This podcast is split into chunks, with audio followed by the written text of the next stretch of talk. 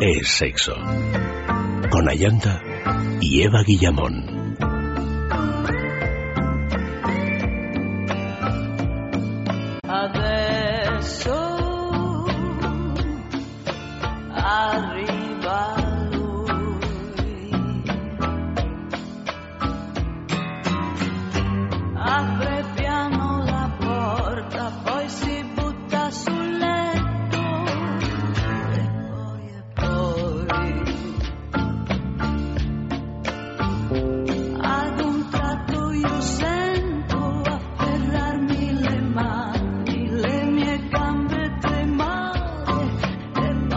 Muy buenas noches, queridos amigos. Comenzamos ya del todo Es Sexo de Sexualidad esta noche con un programa que hemos titulado Sexo en la televisión. Nuestras direcciones de contacto sexo arroba es punto fm, nuestro Facebook es sexo y el Twitter arroba es sexo radio. Parece ser que la semana pasada se emitía el tercer episodio del Príncipe, en la que se resolvía la tensión de los protagonistas en una secuencia que no gustó a todo el mundo, pero que era explícita en el terreno sexual. Hay temas que pueden ser tabú para el cine, pero no para la televisión. Y para bien o para mal, el erotismo ya ha invadido nuestro prime time a través de las series de televisión. Podemos decir que son todas las que están, aunque seguramente no estarán todas las que son. Pero esta noche proponemos un recorrido por esas series que han contribuido a la liberación sexual en la pequeña pantalla. O sea que bienvenidos a esta edición de Sexo de Sexualidad. Saludamos a todas las personas que nos escuchan en directo y también los que lo harán más tarde a través de los podcasts. Y por supuesto, saludamos a Eva Guillamón, que ya está sentadita a mi lado. Buenas, Muy buenas noches. A Luis, buenas noches. Hola, buenas noches, ¿qué tal? Y a Max Recarte, que le resaludamos. Resaludado estoy. Resaludado quedas. Bueno, ya sabéis que empieza semana, es lunes y por lo tanto pues tenemos nuestro concurso de la juguetería, esa boutique erótica que le tenemos una auténtica pasión, porque además no es una, sino que son tres. Tenemos una en la travesía de San Mateo número 12, en Madrid me refiero, otra siempre en Madrid, en la calle del Pez número 13 pleno centro de Madrid y también una en San Sebastián Donostia, en la calle Usandizaga número 5.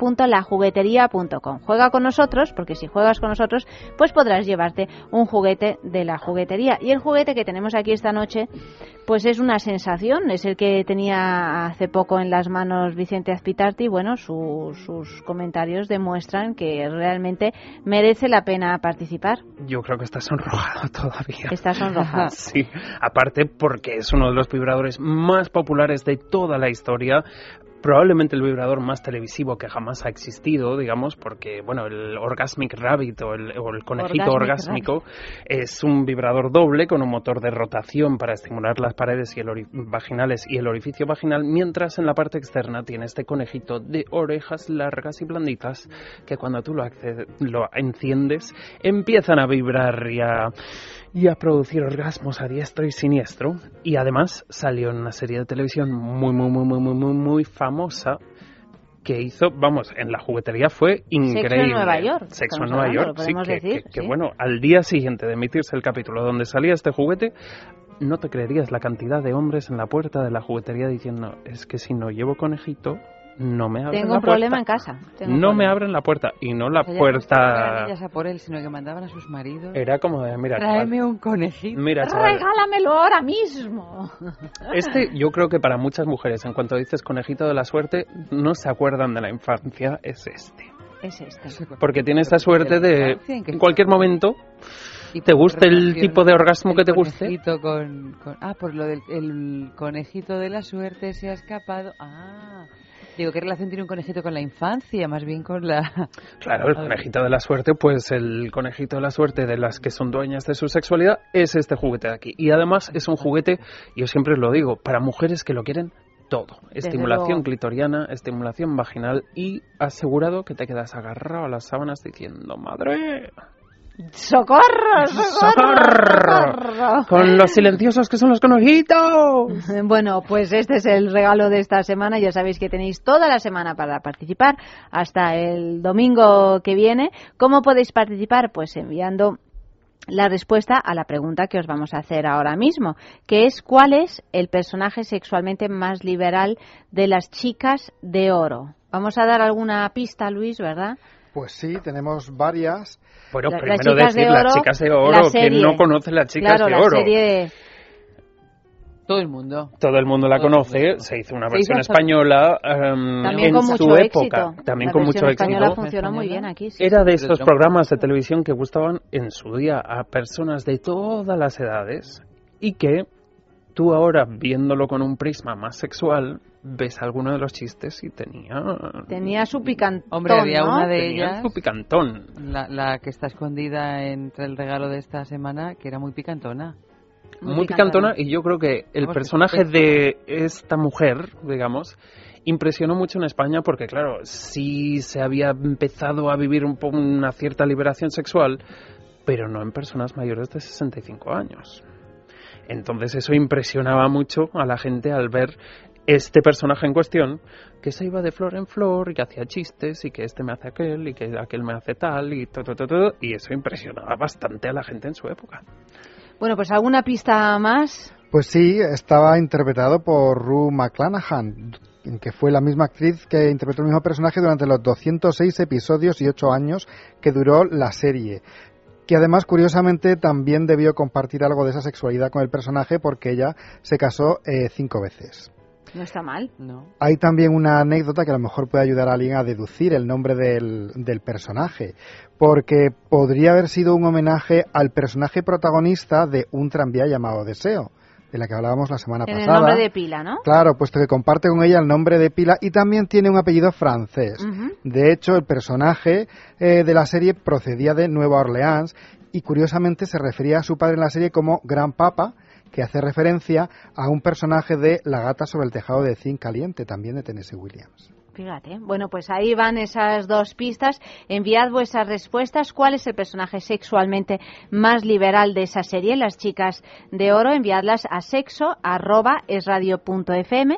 Y aprovecho también para decir que si os metéis en la página web de la juguetería, www.lajuguetería.com, pues podréis tener el 10% de descuento en vuestras compras, simplemente por ser oyentes de sexo. ¿De qué manera?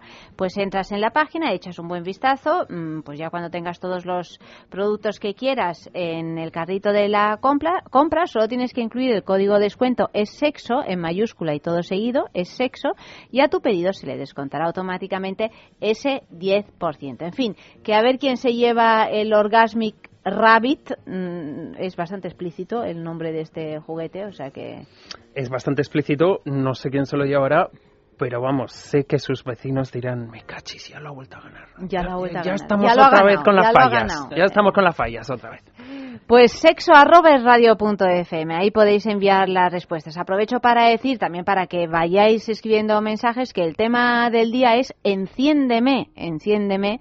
Y ya sabéis que tenemos premio, pero eso lo contamos luego. Id escribiendo mensajes tanto en Twitter, arroba es sexo radio, como en el Facebook, es sexo, y como en el correo electrónico. Un ejemplo de enciéndeme.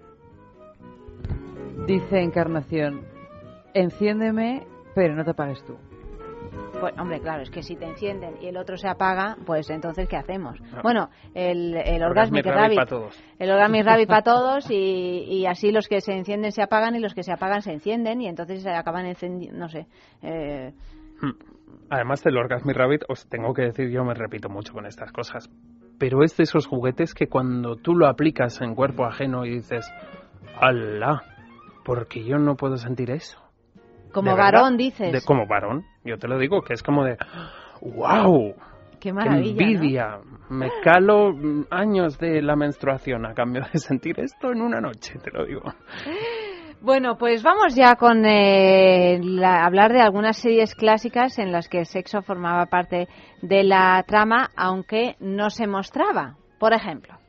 Por ejemplo, bueno, también decir que muchas veces, al igual que en el cine, este sexo se intuía, se sugería, pero no se veía principalmente por razones de censura, digamos, ¿no?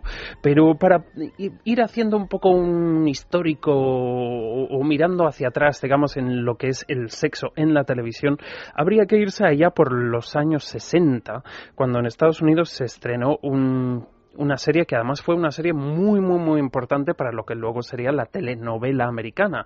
Era una serie que se llamaba Peyton Place y es, eh, como decíamos, pues es una piedra angular de la creación de ficción en la televisión americana. ¿Por qué? Pues precisamente porque en el, se, se basaba en el periodo anterior a la Segunda Guerra Mundial en un hermoso y tranquilo pueblo situado en Nueva Inglaterra llamado Peyton Place. La vida en este pueblo pues transcurría de forma apacible, pero entre sus habitantes las cosas se daban de otra forma. Había incesto, había muchos tipos de relaciones controvertidas, digamos, había madres solteras, embarazos adolescentes, cosas que por aquel entonces eran realmente de dejar a la gente pegada a la pantalla y a la par muy impresionada y que fuese comidilla de todo el mundo, ¿no?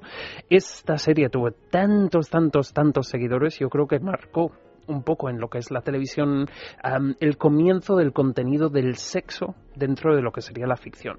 Si, si nos adelantamos un poco más como a los años 70, hubo otra serie llamada Enredo que también se, se, pasó en la televisión española, digamos, en inglés originalmente se llamaba Soap y es curioso porque, claro, las telenovelas se llaman Soap Opera en inglés.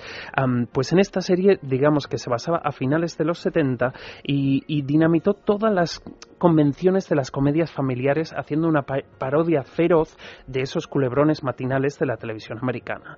Principalmente rompía muchos esquemas tradicionales, digamos, porque pues mencionaba, por ejemplo, mm, ¿qué podríamos decir? Pues, pues, por ejemplo, había un personaje abiertamente homosexual, había sexo, aunque light, pero sexo real, digamos, adulterios, infidelidades y hasta, pues eso, un personaje homosexual por primera vez en la televisión mm, para todos los públicos.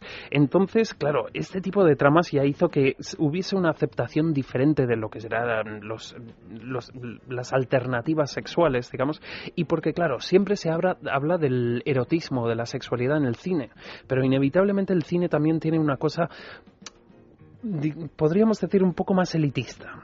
Cuando tú entras en un cine, como no es en tu, tu, estado de absorción de información tradicional, siempre lo ves más como ficción. Cuando, esto lo dicen además los actores de televisión, que cuando eh, les ven por la, calle se creen que eres el personaje. entra, entra, en tu casa, es diferente que tú vayas a un... Psicológicamente es diferente que, que algo entre en casa que esté instalado en el salón de tu casa, que es, que es lo que pasa con la tele. Y que además es, en, es, es en una actividad de ocio que nos es tan normal, tan normal, tan normal, que cuando nos repiten un mensaje cuatro o cinco veces a través de la televisión, sobre todo si es camuflado dentro de una ficción, ya la digerimos de otra manera. Entonces, dos series como estas realmente fueron muy míticas, por eso, digamos, porque cosas que incluso verbalizarlas socialmente era de, vacío social, digamos, de, de, reacciones probablemente muy adversas y probablemente un poco agresivas, verlas en la televisión, primero, hizo que estas series fuesen un auténtico bombazo, digamos, fue también de los tipos de ficción que empezaron a indicar que el sexo cada vez estuviese más presente en la publicidad, que hoy en día es una ley prácticamente para muchas marcas y el tipo de publicidad que hacen, y aparte de eso empezó a normalizar el hecho de que pudiese ser homosexual, pudiese ser una madre soltera, pudiese haber un incesto en una familia. Y de este hecho ahora no hay serie española que se precie que no tenga el homosexual como un personaje estable, o sea, pasa mucho.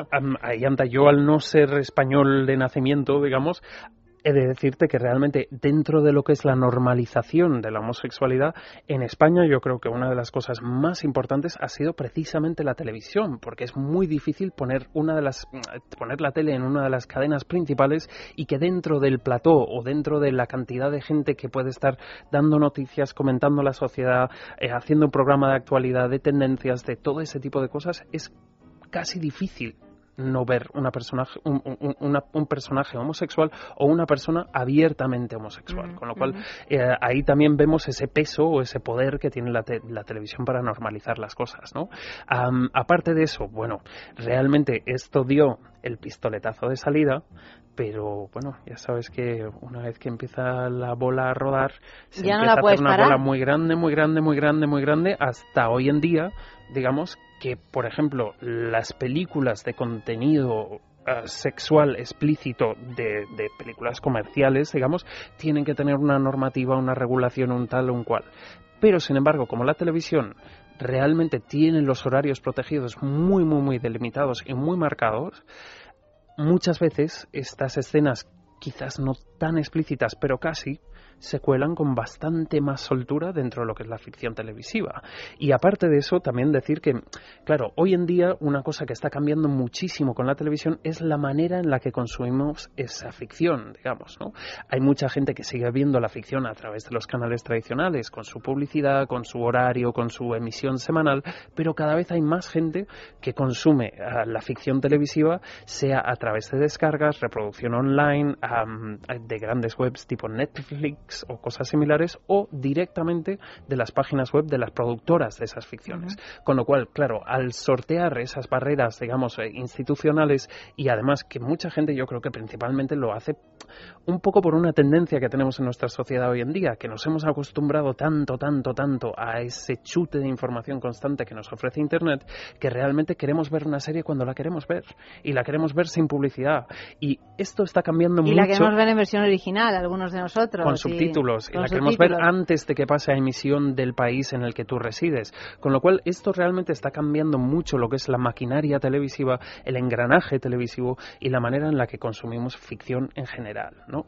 Entonces, claro, eh, esto puede que sean las, las razones más sociales por, el que, por las que hoy en día vemos más sexo en, el, en la televisión que vemos, sobre todo cuando es televisión de ficción, pero aparte de eso es que está cambiando mucho cómo nuestro ojo percibe ese sexo y cómo nos podemos resistir o no cuando vemos esas partes más explícitas, digamos, donde antes sería un fundido a negro o se entendía que había habido sexo porque había una melena despelucada. Sin embargo, hoy en día queremos ver esos cuerpos, queremos ver esa interacción y además queremos verlo con igualdad de sexos cosa que antes no pasaba. En el destape siempre era una teta por aquí, un culete por allá. Sin embargo, hoy en día muchas mujeres son dueñas y amas de su mando a distancia y eso hace que, no, no, no, está muy bien ver a la chica, está muy mona, igual la critico un poco. Sin embargo, el hombre también se debe destapar aquí un poco, se debe ver un poco también ese erotismo masculino y además hace que digamos, el mando a distancia hace tan fácil, tan fácil perder la audiencia que realmente el gancho tiene que estar muy, muy, muy hecho. Y luego al final, sí, bueno, al final hablaremos de alguna de las series sexualmente más tórridas de la, crea de, de, la industria televisiva americana, digamos, pero claro, muchas de ellas, el momento más excitante, o sea, tienen tres momentos excitantes. El comienzo, para que tú ya te quedes ahí pegado. En el centro, para que no hagas tapping y te pases a otro canal. Y el final, para que estés diciendo que llegue el lunes que viene, que llegue el lunes que viene, que llegue. Pero también eh, es curioso porque había un, elemento que yo no, bueno, antes y ahora, ¿no? Que se ha utilizado mucho como gancho, que era todo lo contrario, es decir, la tensión sexual no resuelta.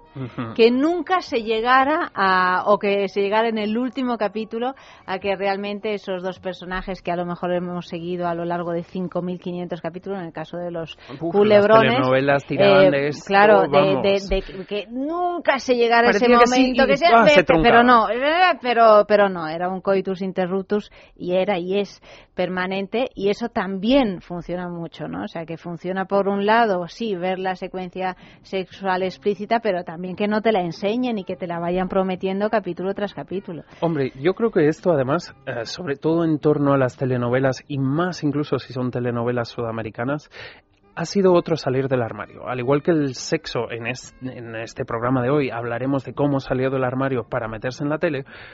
Yo creo que ese tipo de amor tórrido, enrevesado, un poco maquiavélico, digamos, también salió mucho del armario con las telenovelas sudamericanas. O sea, porque claro, eh, como bien dices, eran series con 7.500 episodios, había que enganchar a la gente en los 7.500 episodios. Y bueno, mm, en España, que ¿cómo fue esa era, digamos, en la que impactó tanto pues series tipo La Dama de sobre todo Cristal, La Dama de Hierro, Abigail, Vientre de Alquiler, hubo unas cuantas de ellas que eran tela marinera. ¿Qué has dicho? Rubí. Rubí. Sí, no, pero ahora que las decimos, seguro que muchos de los oyentes dicen, ostras, es verdad, porque yo mm, había gente que se escapaba del trabajo, había gente, no, estudiantes se que el se, país realmente, es que literalmente, literalmente, y además y eso lo han conseguido los culebrones y el fútbol. Y el fútbol en mundiales. Sí, en bueno, mundiales. O sea, cuando alguna de estas series llegaba a ese capítulo final en el que ya se, se sabía de o será desgraciada para siempre después de 7.000 capítulos siéndolo, o ya será la felicidad plena y o ya comerán se per- casa, Es o que la ya se gente no iba a trabajar. La gente llamaba y decía, estoy enfermo. Y decían, ya, tú y todo el resto de la plantilla. Entonces, en algún país, al final dijeron, mira, que se acaba Topacio. Día libre para todo el mundo. O vamos a verlo todos juntos en la oficina y luego seguimos. Claro. Bueno, pues vamos con nuestra agenda sexual de la semana, que como siempre está que arde. Hay que ver que, que no, no, no, no, se, no se para nunca, ¿eh? Una mujer utiliza el 911 como línea erótica. Un oficial se presentó en la casa de una viuda estadouni- estadounidense que había marcado el número de emergencias y se encontró con una proposición para mantener relaciones sexuales. Ante la negativa del policía, María Monténez Colón volvió a llamar para quejarse del oficial, pero por acoso quien se presentó de nuevo con un segundo compañero para comprobar los hechos. María confesó que hacía mucho tiempo que no tenía sexo y que estaba muy excitada, reconociendo que el oficial había sido todo un caballero, pero que se había enfadado al ser rechazada. La broma le ha salido cara puesto que fue arrestada por hacer un uso indebido de la línea de emergencia. Quejas al Mundial de Brasil por unas porno camisetas. La polémica sobre la vinculación de la imagen de Brasil con fuertes connotaciones sexuales comenzó con unas camisetas en las que aparece inscrita la frase I love Brasil, utilizando un corazón con un triangulito en el centro que emula la parte trasera de un bikini, pareciendo que es más un culo femenino que un corazón. En otra se puede ver a una mujer en traje de baño junto al eslogan Looking to Score, que significa buscando un gol, pero con el doble significado de buscando marcar en un sentido sexual. La presidenta de Brasil, Dilma Rousseff, ha afirmado que su país está preparado para combatir la explotación sexual y ya ha solicitado la retirada de las camisetas.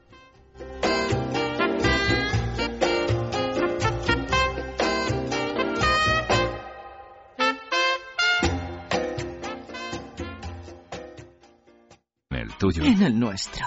Piensa en el poder de los sentidos. En sentir al máximo. Contigo. Piensa en algo discreto, muy suave, muy íntimo. En algo bello y muy excitante. Y ahora no pienses. Siéntelo. Siéntelo. Objetos de placer exquisito. Bailelo. Intimina, la primera marca dedicada exclusivamente al cuidado íntimo femenino en cada una de las etapas de nuestra vida, quiere cuidarnos en uno de nuestros momentos más delicados, la menstruación. Con su copa menstrual Lily Cap ofrece la mejor alternativa a los tampones y compresas. Sin alergias, sin irritación y sin sequedad, Intimina te proporciona gracias a Lily Cap todo lo que necesitas para un periodo cómodo, seguridad e higiene. Prepárate para experimentar un antes y un después en tu menstruación. Lily Cap, ¿te apuntas al cambio? ¿No eres capaz de dormir? ¿Te levantas todos los días cansado? Dormax es un complemento alimenticio natural que combate el insomnio desde su causa, eficaz contra el estrés y la ansiedad. Dormax es nuestro mejor aliado para conseguir el descanso que todos nos merecemos y necesitamos, porque hablar de un sueño de calidad es hablar de Dormax. Dormax, de Laboratorios Acta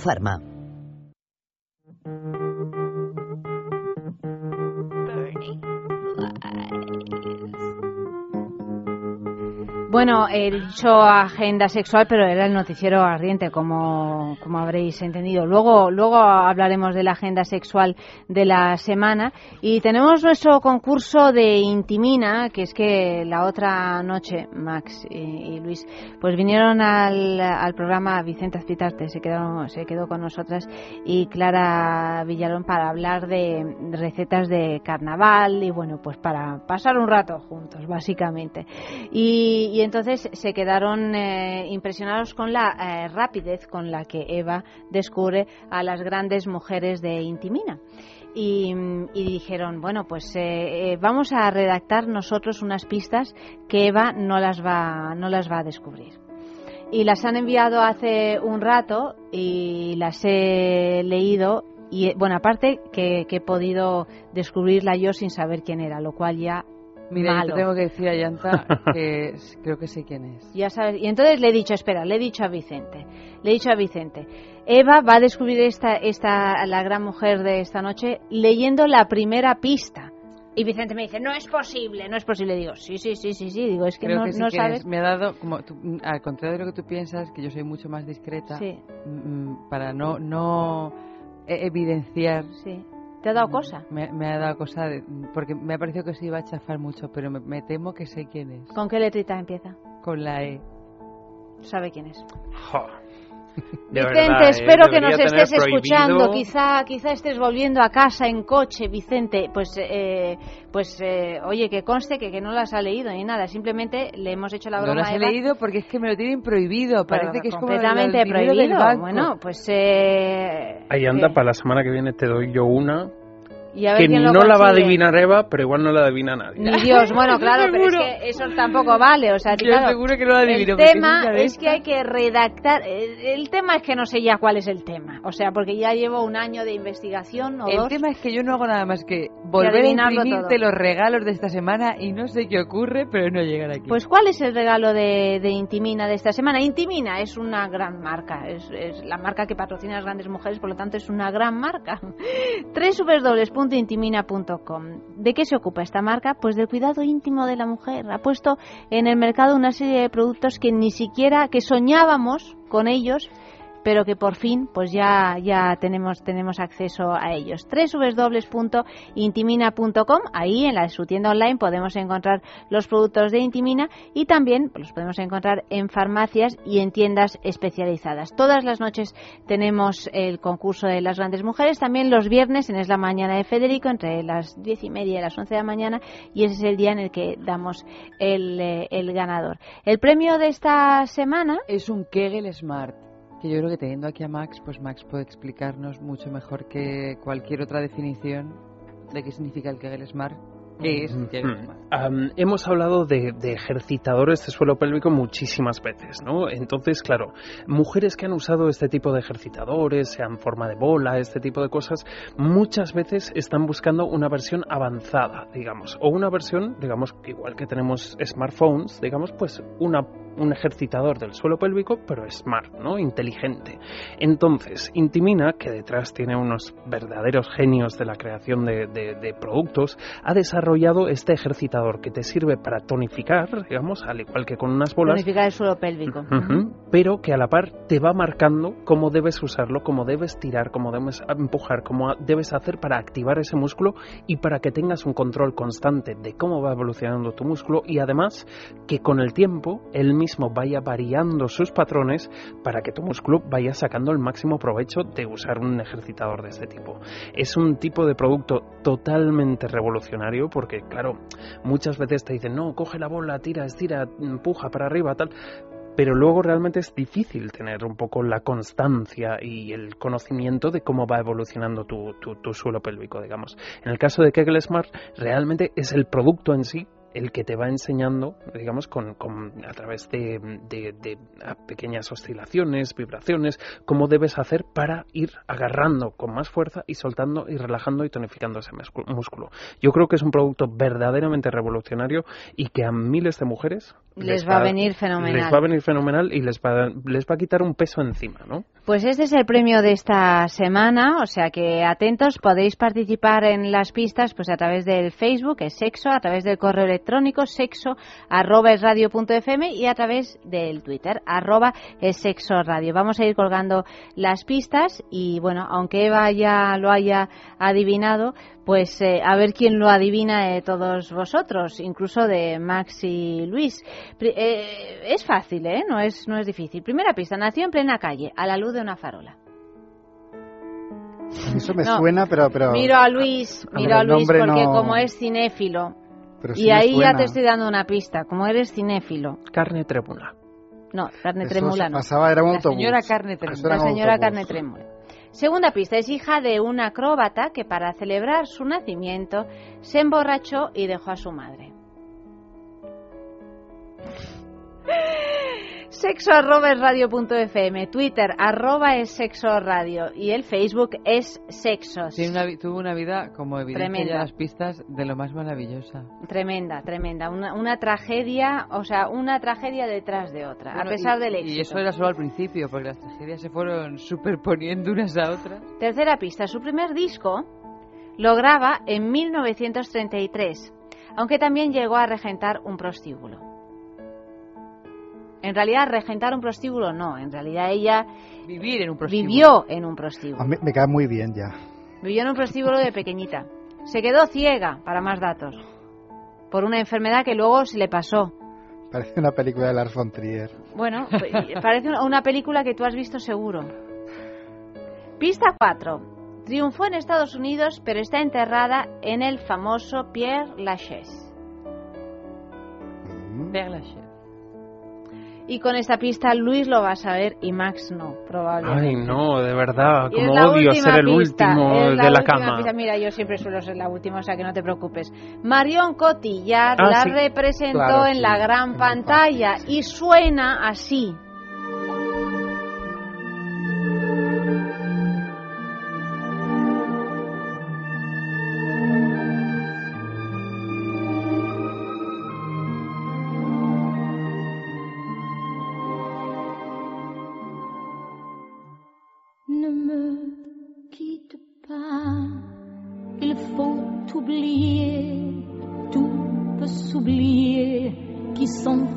Déjà, oublier le temps des malentendus et le temps perdu, à savoir comment oublier ces heures qui tuaient parfois à coups de pourquoi le cœur du bonheur.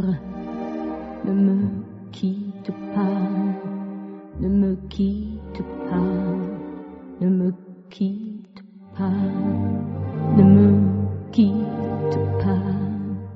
Moi, je t'offrirai des perles de pluie venues de pays où il ne pleut pas. Je creuserai la terre jusqu'après ma mort pour couvrir ton corps d'or et de lumière.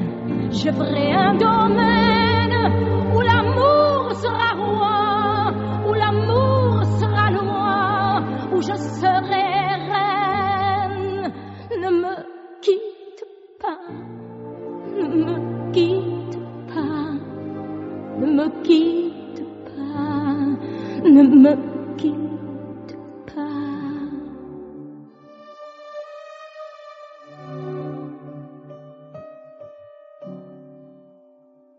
Ne me quitte.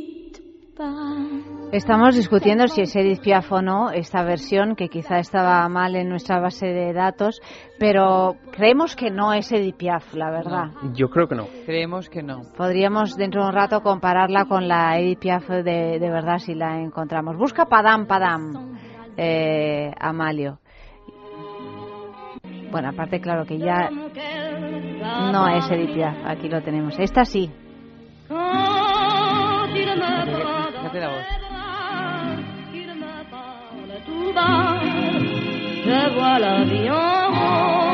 Una voz Y bueno, me acabo de dar cuenta de que he metido la pata absolutamente. Me- No me habéis dicho nada. O sea, acabo de meter la pata y...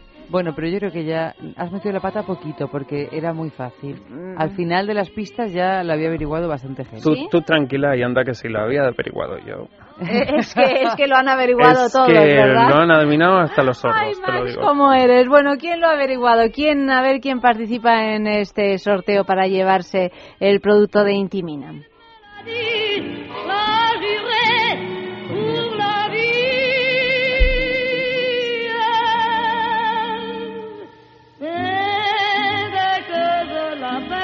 Ahora en Facebook nadie más. Bueno, pues Edith Piaf es y, nada, pues eh, mañana habrá más personajes, o sea que seguid participando y mientras nosotros seguimos con lo nuestro, que no es el informativo ardiente, sino la agenda sexual de la semana, a ver si nos enteramos eh, qué pasa eh, por el mundo sexual y dónde podemos ir si nos apetece.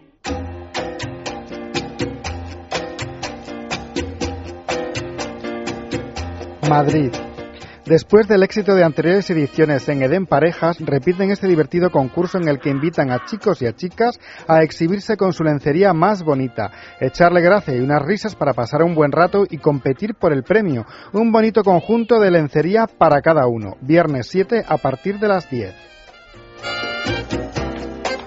Valladolid. No te pierdas las fiestas de los viernes noche en Latidos. Tienen morbo, glamour y mucha diversión.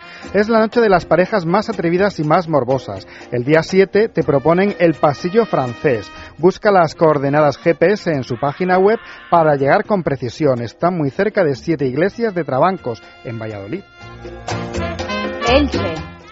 Tras el éxito que tuvo el año pasado y lo bien que se lo pasaron los asistentes, el sábado 8 de marzo la Arboleda de Simila te invita a liarla en la Arboleda en un fiestón burlesque, en el que también celebrarán el cumpleaños de Alex con una gran fiesta en la que habrá premio, chupito y regalito.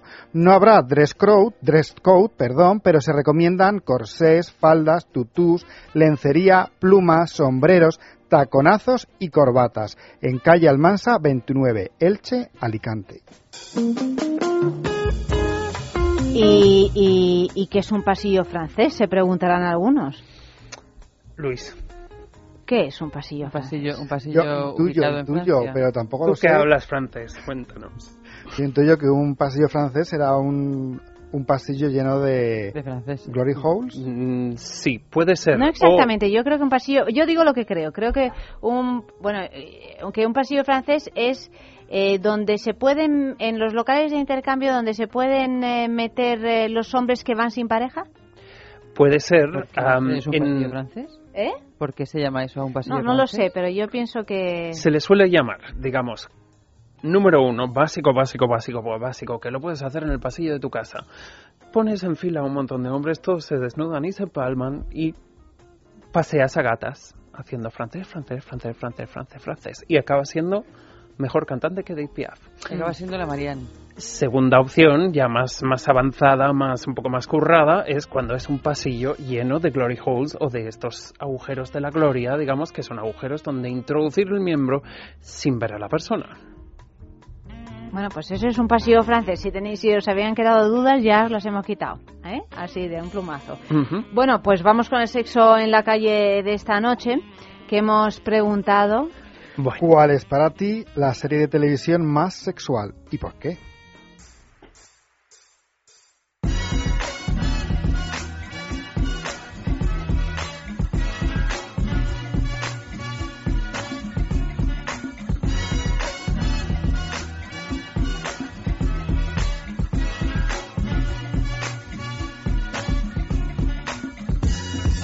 Hola, soy Gloria y soy abogada matrimonialista. Pues de las que yo haya visto, la verdad es que The Secret Diary of a Call Girl, un poco por la temática propia de, de la serie, que trata de una escort que, mm, bueno, pues vive su doble vida como escort y como una persona anónima y que supuestamente tiene un trabajo en una oficina, de lo más convencional.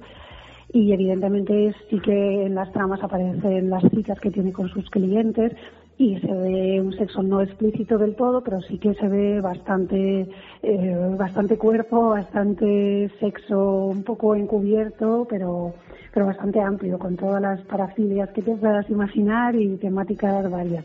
La verdad que la serie me encanta porque además ella no es una escuálida rubia eh, con, con- sin curvas, sino que tiene un cuerpo pues como muy un cuerpo pues de chica normal, medidas medias y, y se ve cómo se desenvuelve y resulta súper sexy y la serie la verdad es que a mí me gusta.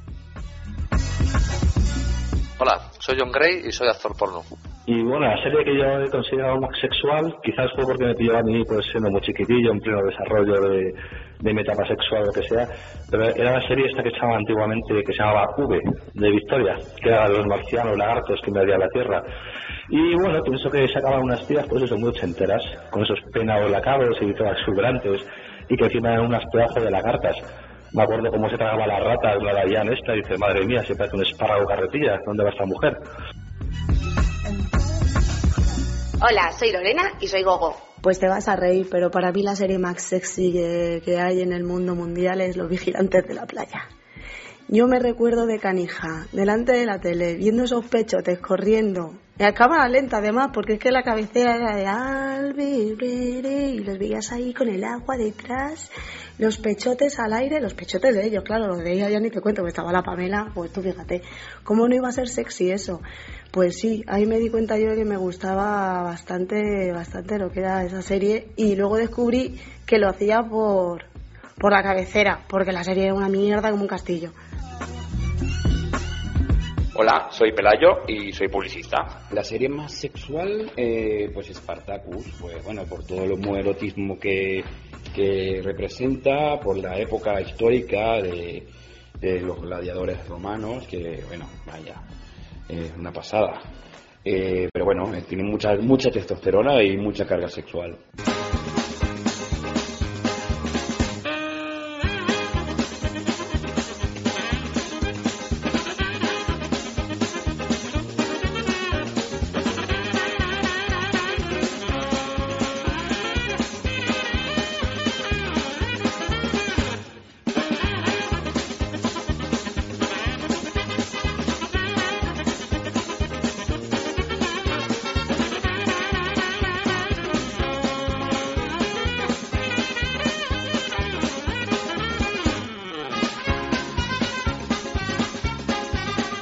Me dice Max, ¿te suena esta música? Y digo, Dios mío, claro que sí. ¿Qué es? ¿Qué es? ¿Qué es? Pues es Benny. Tela marinera, ¿eh? Lo que es la memoria musical.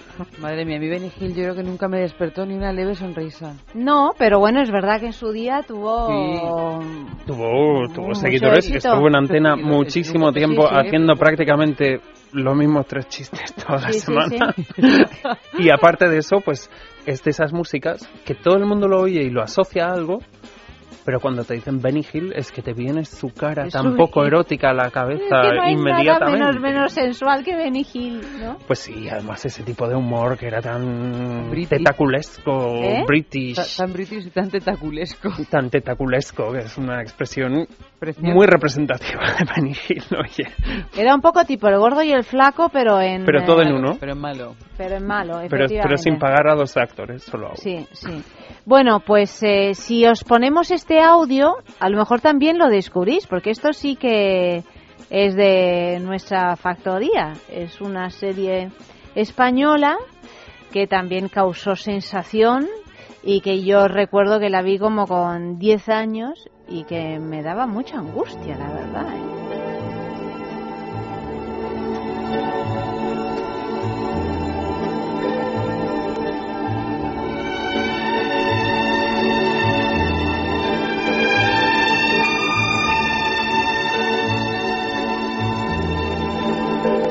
Muchos de vosotros estaréis diciendo, ay Dios mío, me suena, me suena, me suena, me suena, sobre todo los que... Bonanza, Tenéis- la casa de la pradera. Tú, a pesar de ser No. bastante más joven que yo, ¿la conoces? ¿La viste, Cañas y Barro? No la vi en emisión, obviamente, pero, pero bueno, La, vis- la medio la vi y, y sobre todo para ver el programa es que me he visto las tres, cuatro escenas subiditas de tono y he dicho, madre mía, la. España de entonces de se quedó de pie. Con Victoria Vera y tal. Bueno, Victoria Vera, que además a lo largo del resto de su carrera se volvió un sex symbol, esos Sí. morritos, esa pose, esa cosa, digamos, y, y que además, pues no sé, esta, esta serie inspirada en la novela de Vicente Blasco Ibáñez, digamos que mm, comenzó esa, ese ciclo de adaptaciones literarias en televisión española, digamos, o en radio televisión española, y que además, pues no sé, yo creo que estas series, eh, aparte de la propia Victoria Vera, digamos, empezó a abrir esa veda a, a que hubiese un poco más de chicha. A mí en es la que eh, eh, Cañas y Barro me recuerda una secuencia que me resulta inolvidable, tú fíjate que con, cómo son los mecanismos de la memoria en la infancia, que es cuando no recuerdo muy bien por qué razón ella o ellos o, o tal eh, ahogan un bebé recién Justo- nacido. Justo lo que le he contado a Max. Ahogan un bebé recién nacido y se oye el, el lloro de este, precisamente entre las cañas y el barro, eh, el, lloro de este bebé. Y yo recuerdo de ver esto en la televisión y de quedarme consternada, pero yo debía de tener 10 años o así. Yo creo, creo recordar que ella estaba casado con el cacique Y del pueblo. Ella había tenido un, li- un lío exactamente con el chico guapito, con Tonet, creo que se Tonet. llamaba. Y, y creo que por ahí viene el. Pero el que asunto, resultaba algo muy fuerte en esos momentos ver una serie que realmente relatara cómo se deshacía uno de un bebé recién nacido de esa manera y, y todo demás. O sea que mm, no, no estábamos muy acostumbrados a ver estas No, cosas no. En, en la tele. O sea, de repente pasabas de verano azul a cañas y barro y claro, la cosa tenía su aquel, ¿eh? Y que aparte es uno de los puntos de partida del sexo en la televisión, la infidelidad. Es algo que atrae tanto interés, Y que, que se comenta tanto fuera en- de tal. En el argumento principal de cualquier de muchas series. Bueno, o en trama secundaria No prácticamente, porque ya no tiene ficha, ¿no? secundario, Pero en todos los capítulos prácticamente siempre hay algún infiel. Ujú, Después de Que conocer sube mucho que- la audiencia. ¿Cuántos son los españoles infieles? El cincu- ¿Cómo era? Eh, según nuestros datos, que ya nos hemos convertido en una- el 46% una- y el un- 30 estamos y tanto de en las mujeres. porcentajes impresionantes. Altísimos, casi casi la mitad de la población ha sido infiel en algún momento de su vida. Que tú dirás, hombre, ya, hombre, el cuarenta y tantos, no, el setenta y tantos, a lo mejor me dices tú, Yo- Max, yo- yo te según tu experiencia en la juguetería, por ejemplo, o donde sea, ¿no? Mm, o tu bueno. experiencia vital, pero Más por la experiencia vital. Sí. También porque yo creo que realmente con el estilo de vida que llevamos hoy en día también... eh, el- Pero el- no es- hablamos de hoy en día solo, ¿eh? No, no, no, ya sé, pero ese... Hoy lo que pasa es que se habla del tema, pero... No, y que aparte, bueno, en la era de Cañas y Barro, por ejemplo, la infidelidad era como de, ¡Oh, le has sido infiel, y impresionaba muchísimo. Hoy en día, pues es casi un chiste, ¿no? Es Una como, canita al "Ala, aire, no ay, bueno, sido otra infiel". vez. Ay, Es al revés, te quedas sorprendido si no lo has sido. Pero qué mentecato, nunca le has sido infiel a tu pareja.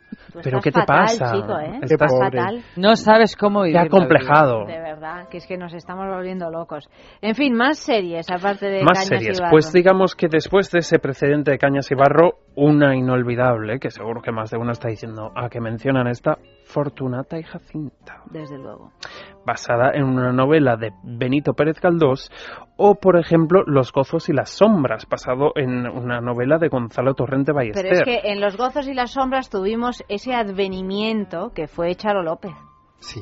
Charo López fue un milagro, yo creo, en, en la historia de la televisión y del cine español, porque realmente era una mujer, una mujer de una belleza incomparable, en mi, en mi Incomparable, opinión. incomparable. Y de una voz incomparable Una también. voz también increíble, una sensualidad asombrosa en, e- en esos momentos, además, donde todo era bastante más recatado, y un tipo, un físico, que no respondía al, a, lo, a lo más común de las actrices. Era una especie de Ava Gardner, eh, a, lo, a lo ¿no? Y ahí Una en los como, gozos... como entre Ava Gardner y Sofía Loren, porque también tiene esa sexualidad que, que, que parece que la veías cruzar la calle y, y había que mirar. En los gozos y las sombras, claro, fue un- una, una revelación. Aunque no empezó a trabajar en los gozos y las sombras. Charo López empezó a trabajar en la que yo creo que fue la primera película de Gonzalo Suárez, que era de Tirambo, que fue una película que se hicieron, digamos, un poco así entre Lagos Divine en Barcelona en aquella época. Y Gonzalo Suárez siempre cuenta que, que Charo López apareció en una fiesta en su casa, una fiesta de cumpleaños o así, y que era una estudiante de, de 20, 20 años y que él le propuso hacer de tirambo no porque ella quisiera ser actriz, pues sino porque se quedó eh, muy impresionado por, por esa presencia tan tan especial y después pues tuvo tuvo oye y tiene el recorrido que se- conocemos de Charo López. Hombre, eso es un poco también, para mí, ¿eh? la, la definición de la exuberancia, ¿no? Que, que hay personas, o mujeres en este caso, que tienen tanto sexapil, tanto sexapil, que aunque tú lo tapes y, y- y lo intentes camuflar... Se, se sale por todas Pero partes. y que ¿no? no tiene que ver muchas veces con lo guapa o lo fea que seas, porque yo estoy pensando ahora mismo también en, en esta mujer maravillosa que Susan Sarandon, que es una mujer, es que a veces es hasta extremadamente sexual. Y no es una mujer especialmente guapa, Susan Sarandon. Si uno se para a mirar sus rasgos con esos ojos así, un, Un poco saltones. saltones, pero a mí me parece que emana una sexualidad que, que es imposible, ¿no? Por mucho que la vistas de monja, como en muchas ocasiones, en esa película que yo no sé si se llevó hasta el Oscar a la mejor actriz protagonista por pena de muerte. fue esa, fue esa. Eh, es que, no sé, yo siempre pienso Hombre, que, es recuer- ¿recordáis esa- excesivamente esa, película sexual. suya, no, igual Luis, tú igual si recuerdas el título, que es Susan Sarandon con James Spader, que ella es una mujer, una camarera adulta y él es como el hijo de unos intelectuales jovencitos y es todo ese entramado de, de- amantes de diferentes edades y diferentes clases, digamos. Pero es que para mí es muy curioso, ¿no? Porque igual que como esa música de Benny Hill, todo el mundo la recordamos y cuando te lo dicen dices, coño, Benny Hill. En esta serie, por ejemplo, Eusebio Poncela, que tenía loca a media España, que toda España decía, es que es un esmirriao, no sé por qué, pero aún así la gente estaba enganchadísima. Incluso a día de hoy hay mucha gente que, que sí siente una parte incomprensible de atractivo físico hacia, hacia Eusebio Poncela, Sí, por que ejemplo. no es precisamente un Adonis, ¿no? Pero sin embargo eh, ha sabido transmitir eso, desde luego. También un poco porque, claro, yo creo que esas pinceladas sexuales o eróticas respecto a personajes de ficción, a veces al propio actor se le queda puesto para el resto de su vida, digamos, ¿no?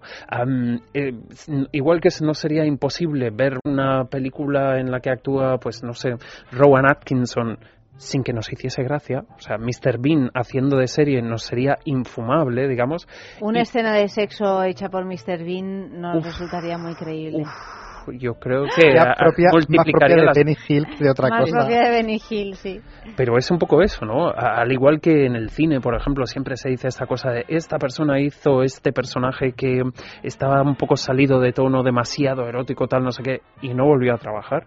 Pues el público, digamos que somos todos público en algún momento, asociamos ciertos roles o ciertos personajes que a ciertos actores han hecho en un momento y se les queda un poco el San Benito para el resto de su vida. Sí, Con lo sí, cual, sí. si es un éxito. Por ejemplo, tú fíjate una, una actriz extraordinaria que es Kim Basinger, porque en realidad es que es muy buena actriz y muchos la relacionan con nueve semanas y media.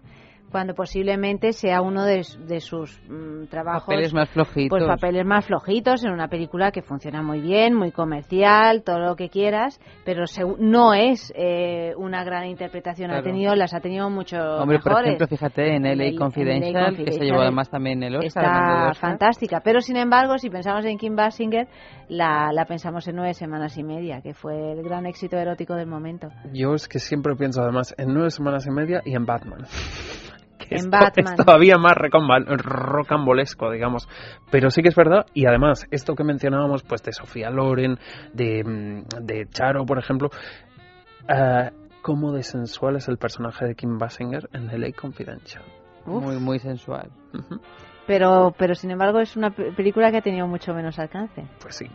También porque piensa que en la era de nueve semanas y media. Claro, el el- striptease, el striptease de la nueve escena semanas del y frigorífico. media o del frigorífico, pues claro, es que... Y en un momento donde los striptease y ese tipo de películas tampoco estaban tan en boga porque... Llegaban con cuentagotas. Con cuentagotas, igual que pasó luego en Instinto Básico. Luego ya tenemos, después de esa, miles de películas donde la sexualidad es incluso Y mayor. Sharon Stone en Instinto Básico está bien, sí está bien, pero está mucho mejor en la película En De Scorsese. Por supuesto, pero Y claro, embargo, Sharon apertura Stone de piernas, o sea, ya se van quedando como, pues, poco imaginarios de la, de la fantasía, ¿no? Yo De creo cada que cual. tanto la una como la otra pues serían como el, el 50 sombras de Grey de cada uno de Sí, esos sí, momentos. sí, sí, sí. Nueve semanas y media en aquella época era la película que había que ir a ver sí o sí para luego hablar de ella y y, el libro lo que, que, había tú que has leer, hecho, lo que porque, tú y el porque libro, el sí, libro también fue un que libro de enorme más, éxito. En este caso el libro sí que Erótico, era más por interesante. supuesto, sí. etcétera, ¿no? Lo, lo comentábamos, de hecho, antes de entrar al estudio, de cómo se repiten esas fórmulas sexuales, digamos, ¿no? Eh, nuestro concurso de la semana va de las chicas de oro, pero si tú lo piensas, había ciertos chistes un poco mm, sexys, digamos, había esa relación entre mujeres de la misma edad y de diferentes edades, había un personaje que es un poco externo, supervisa un poco lo que es la trama entre las tres principales, y luego si piensas, por ejemplo, en Sexo en Nueva York, son cuatro chicas, comparten la intimidad entre mujeres, hacen chistes sobre la sexualidad, hay una de ellas que es un poco más externa a las demás o más avanzada en su conocimiento de lo sexual, entonces ese tipo de fórmulas se ve que realmente nos funcionan como público, ¿no? Am, digamos que, em, que a la par que hubo estas series en España, hubo alguna serie internacional que, También, vamos, eh, uf, revolvió las camas del mundo y el imaginario de- de- del espectador Poldark. televisivo. Por ejemplo, por el Dark, El pájaro espino. Oye, el pájaro maravillosa. espino, Mira, el me pájaro yo. espino nos volvió loca a todas ¿Ves? las mujeres. Es, es una cuestión Nos generacional. De hecho, yo Mira, perdonadme que no quiero faltar el respeto a nadie, pero todavía estoy buscando un sacerdote así, ¿eh? Yo desde entonces las sotanas me producen un cierto interés. Desde el pájaro espino y desde Carmelo Gómez tengo que reconocerlo en la regenta. Bueno, es que además Haciendo de magistral. Es que además yo recuerdo que por lo menos en mi pueblo, cuando de repente llegaba un cura nuevo y tal y tal, y si era pues como atractivo, era Como el el pájaro, pájaro espino. espino. Pájaro espino, claro, Directamente, sí, esa era el, el mote que le ponían. Y más o menos de esta época son también algunas de esas series que asociaban esto que hablábamos antes eh, con Vicente de el, el erotismo del poder. Quizás eran un poquito antes, digamos, pero Dallas, Falcon Crest, todas estas eh, series televisivas, digamos, nunca había sexo explícito y además, como eran para un público más puritano, digamos, no se veía de casi ni piel, mayor. pero tenían una carga y un erotismo y un...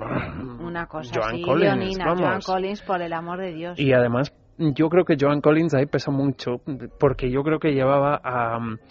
Ahora Luis me dirá 20 personajes más anteriores, pero llevaba ese erotismo de la mala de, la, de Disney a la persona de carne y hueso, digamos, ¿no? Y Joan Collins, hay que decir que además hizo carrerón en base a ese Fue personaje. el- el- fue- est- no sé si me estoy equivocando o no.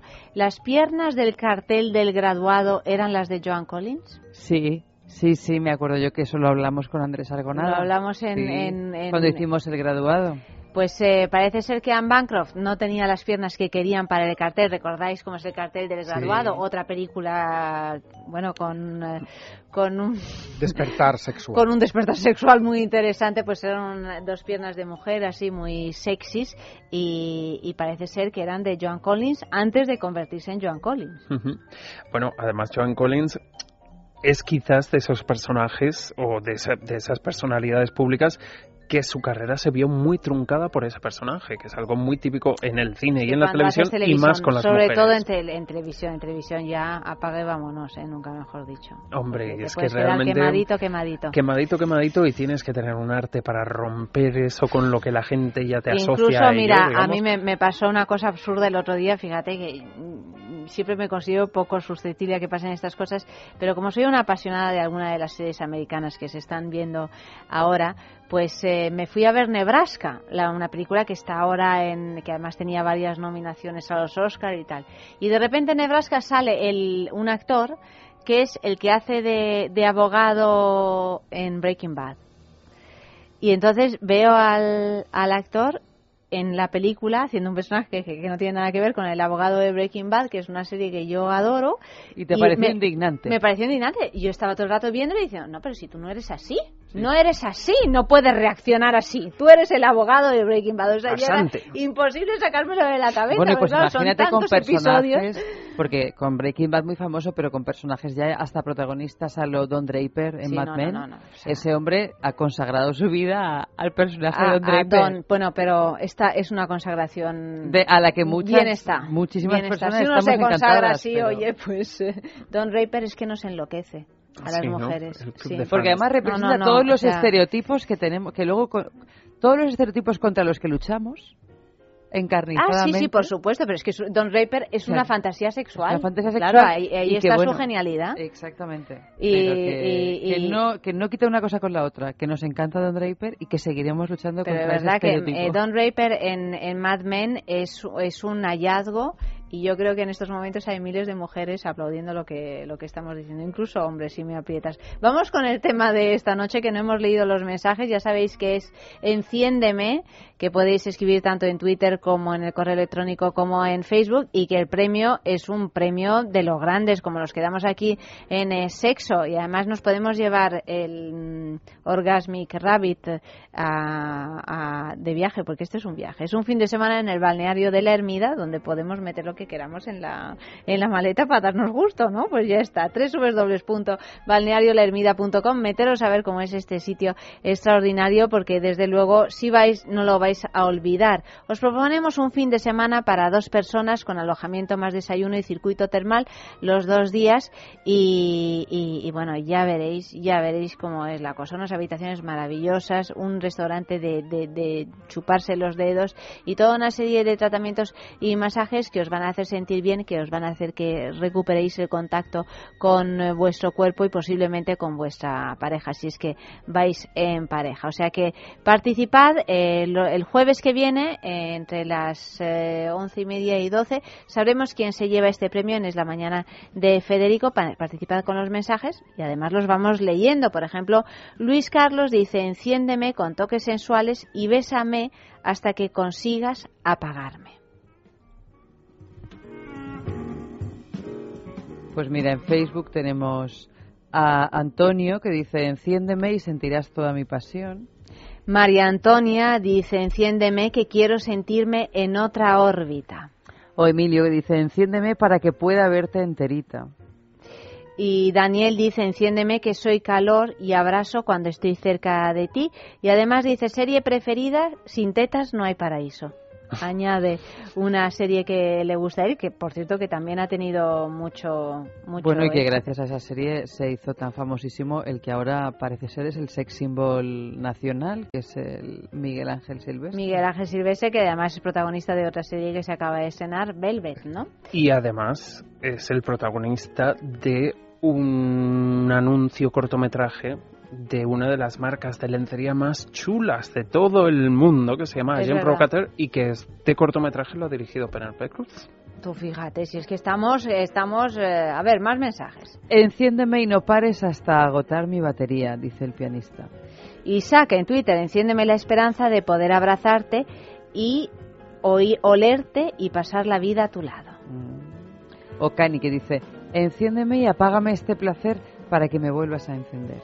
Enciéndeme un cigarrillo después de un tórrido intercambio de fluidos corporales para que pueda recuperar el aliento. O Vicenta que dice, enciéndeme la vitro que habrá que cenar.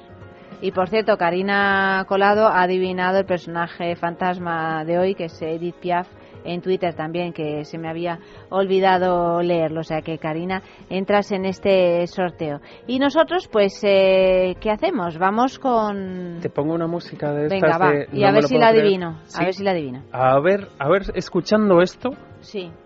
¿A qué era nos rebobinamos? Es, esto no, ¿eh? Ah, esto no, esto. esto. Qué bella que te ves ya no puedo seguir. Mi vida eres tú. O sea, sí, sí, claro, pero ¿qué, qué serie, qué serie es? Pues ahora mismo no sé, pero Cristal o alguna cosa de Cristal. Pues sí, ahí es cuando llegó uh, la telenovela a España y entonces media España se volvió loca y dijo: Mi vida eres tú. Mi vida eres tú.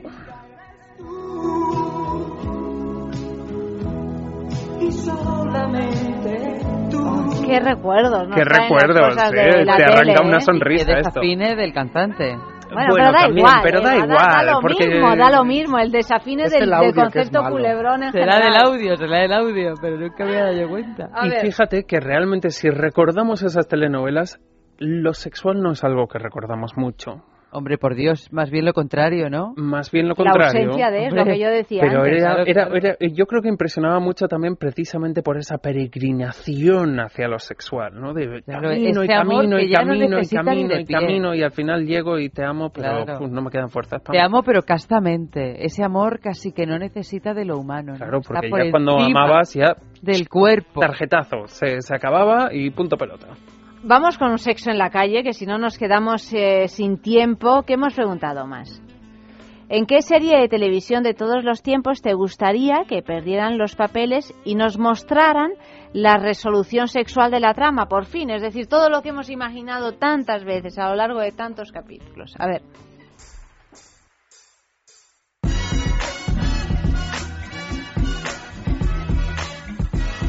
A ver, por deciros alguna de las últimas que he visto, mm, aunque no es la típica pasión que podríamos esperar que acabara en sexo, eh, una de las series en las que sí he visto momentos que me hubiera, me hubiera gustado que fueran más allá es en The Bridge.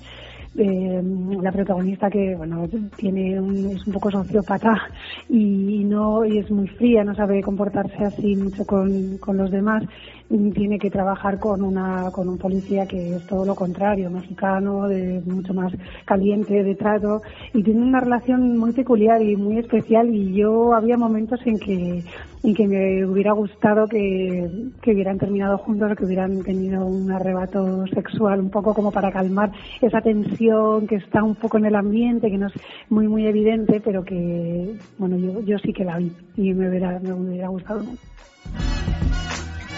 Pues por ejemplo en la serie de Bones, no estaría nada mal ver al, machote este de Bush, el policía, ver cómo le daba ahí zapatilla a la frigia de la doctora Brennan esa, que tiene una pinta la pobre mujer de que no, de que no hace falta todo.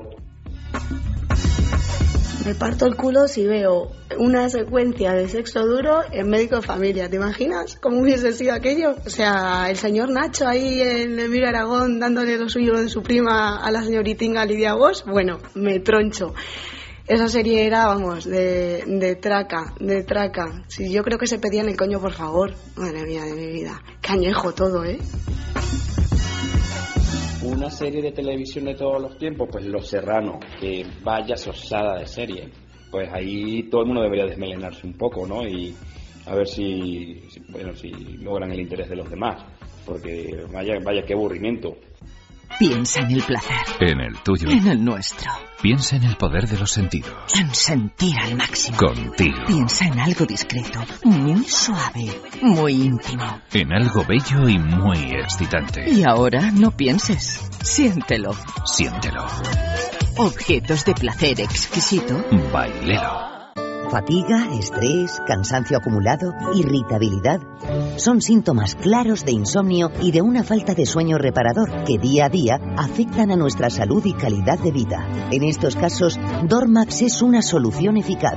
Dormax es un complemento alimenticio natural único que nos ayuda a neutralizar las causas que nos impiden dormir, asegurándonos un descanso de calidad y verdaderamente reparador.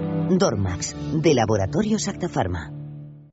Intimina, la primera marca dedicada exclusivamente al cuidado íntimo femenino en cada una de las etapas de nuestra vida, quiere cuidarnos en uno de nuestros momentos más delicados, la menstruación. Con su copa menstrual Lily Cap ofrece la mejor alternativa a los tampones y compresas. Sin alergias, sin irritación y sin sequedad, Intimina te proporciona gracias a Lily Cap todo lo que necesitas para un periodo cómodo, seguridad e higiene. Prepárate para experimentar un antes y un después en tu menstruación. Lily Cap. ¿Te apuntas al cambio?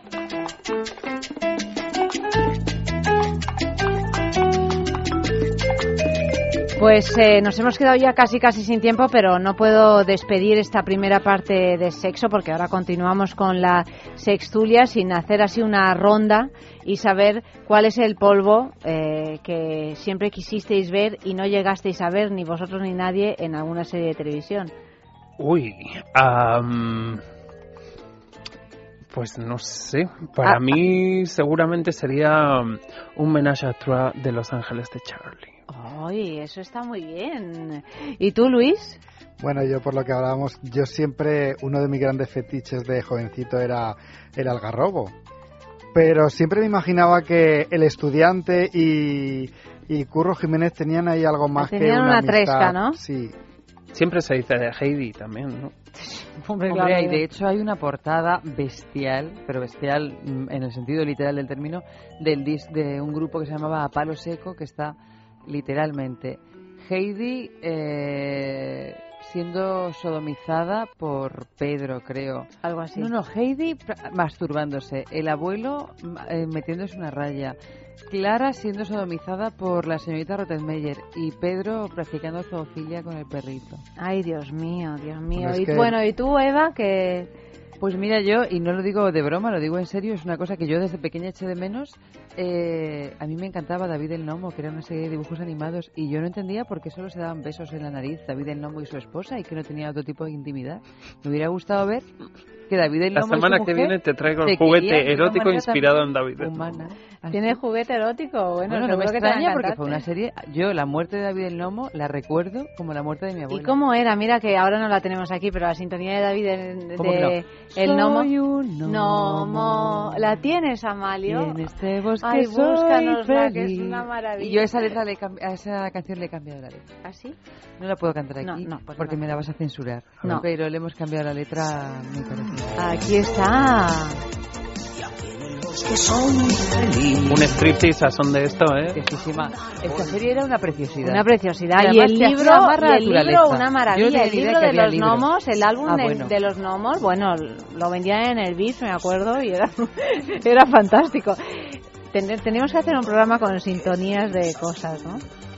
Eh, Hemos tenido debate con eso con el programa de hoy, pero ya que tenemos los deberes semi hechos, podemos traeros unas músicas ahí al estilo de Ana y Sergio. Son ahora dos enamorados. Bueno, yo voy a decir que mi serie, El polvo que nunca vi, fue el de Sandokan, la tigre de Malasia, con la perla del agua. O el trío entre Sandokan, Janet y, y Mariana, la, la perla del agua. En fin, eh, aquí cada uno con sus cosas. Eh, Max, Con sus frustraciones. Con sus frustraciones, con sus frustraciones. Buenas noches. Muy buenas noches. ¿Mañana más Max o no? Eh, te lo confirmo mañana. Ay, Dios mío. Es que de verdad Es que se está es haciendo una de el sexual interesante. Mira, después- mira, Qué interesante. música tan erótica para acabar. Billie Ay. Twin Peaks. Twin Peaks, esto que sí, Y de fondo con el como yo te amo. Yo no me puedo ir sin decir que yo siempre recordaré aquel momento en el que Audrey Horn se presenta en el Jack el Tuerto, el prostíbulo, y la, y la que le hace la prueba dice, tú no has trabajado nunca en esto, demuéstrame, hazme algo para demostrarme que tengo que contratarte. Y aquella pues tenía un martini con una cerecita, coge la cereza, se la come, tira el, ra- el, el hueso, El hueso. se mete el rabito en la boca, hace una cosita así con la lengua y sale, saca el, el, el rabito. rabito, El rabito. hecho un nudo con la lengua. Ah, bueno, es bastante claro. En fin, en fin, que nos vamos, que empieza la sextulia.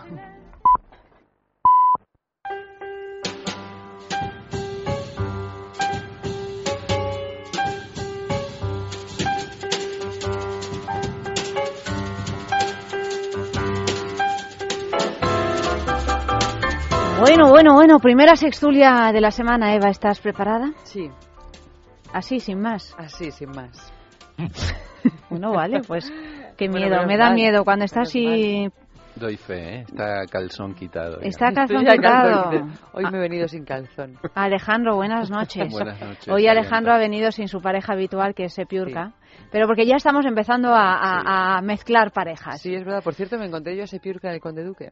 Hace poco. Es que está siempre por ahí, Sepiurca, ¿eh? Está siempre... Yo me lo encontré en el Price. Cada vez con una yo mujer diferente, además. Sí. Es Sí, yo impresionante. también me lo encontré en el Price. ¿Con otra mujer? Bueno, en el Price estamos tú y yo juntas, Es tonta. verdad. Sí. Es verdad, está verdad. Efe, buenas noches. Pues adivina quién ha venido esta noche, yo mismo. Ha venido Efe, el ¿Tú que reivindica su programa. No, pero porque no hemos zumbado en la misma longitud de onda. ¿No habéis tumbado? ¿Mm? Mm. Porque yo también estoy prácticamente en todas partes. ¿Verdad que sí? Bueno, pues hemos mezclado a Alejandro con Efe, a ver qué tal. Por lo de las peras con las manzanas. Las peras con las manzanas. eso. ¿Os conocéis? Ya. De vista... Así nos hemos Sí, encontrado eso. en el Price alguna vez también.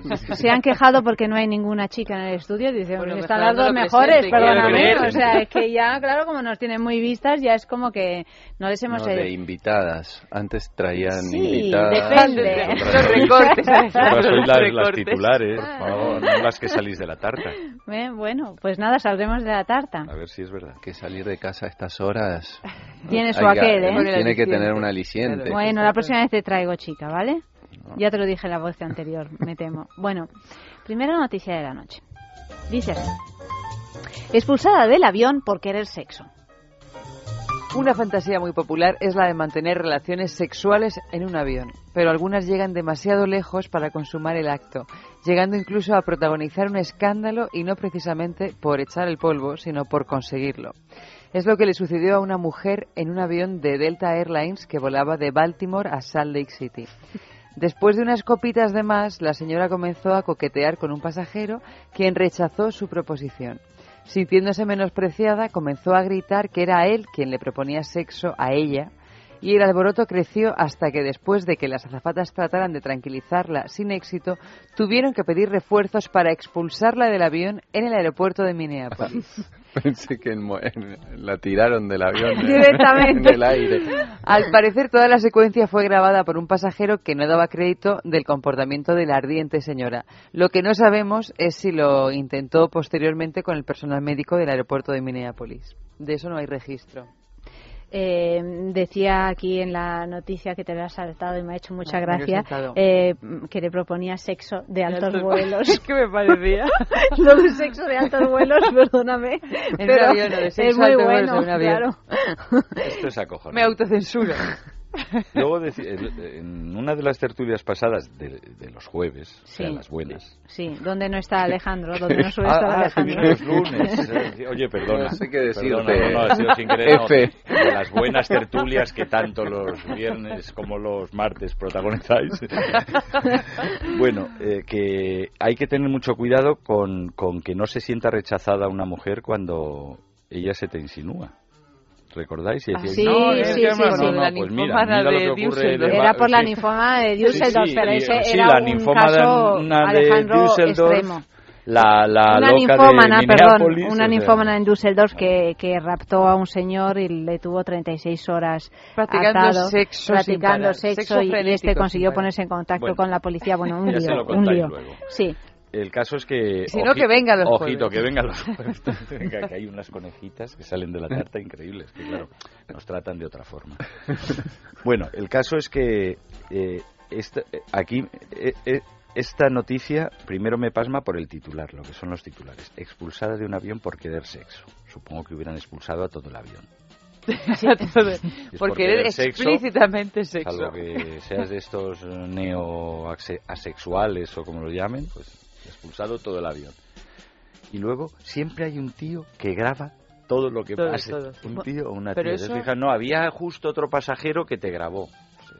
Bueno, pero es que ahora no tienes que llevar una cámara de cine, sino que con el móvil no, puedes es grabar cualquier es que cosa. todo está grabado. Todo, ¿no? todo. O sea, queda ya un registro. Es terrible, si se te va un poco la cabeza, ya sabes que vas a acabar colgado en YouTube y, y, así eh, eh, Y si no en pasto del escarnio grabando. Lo que público. pasa es que se desecha, como en las cámaras de seguridad. Claro.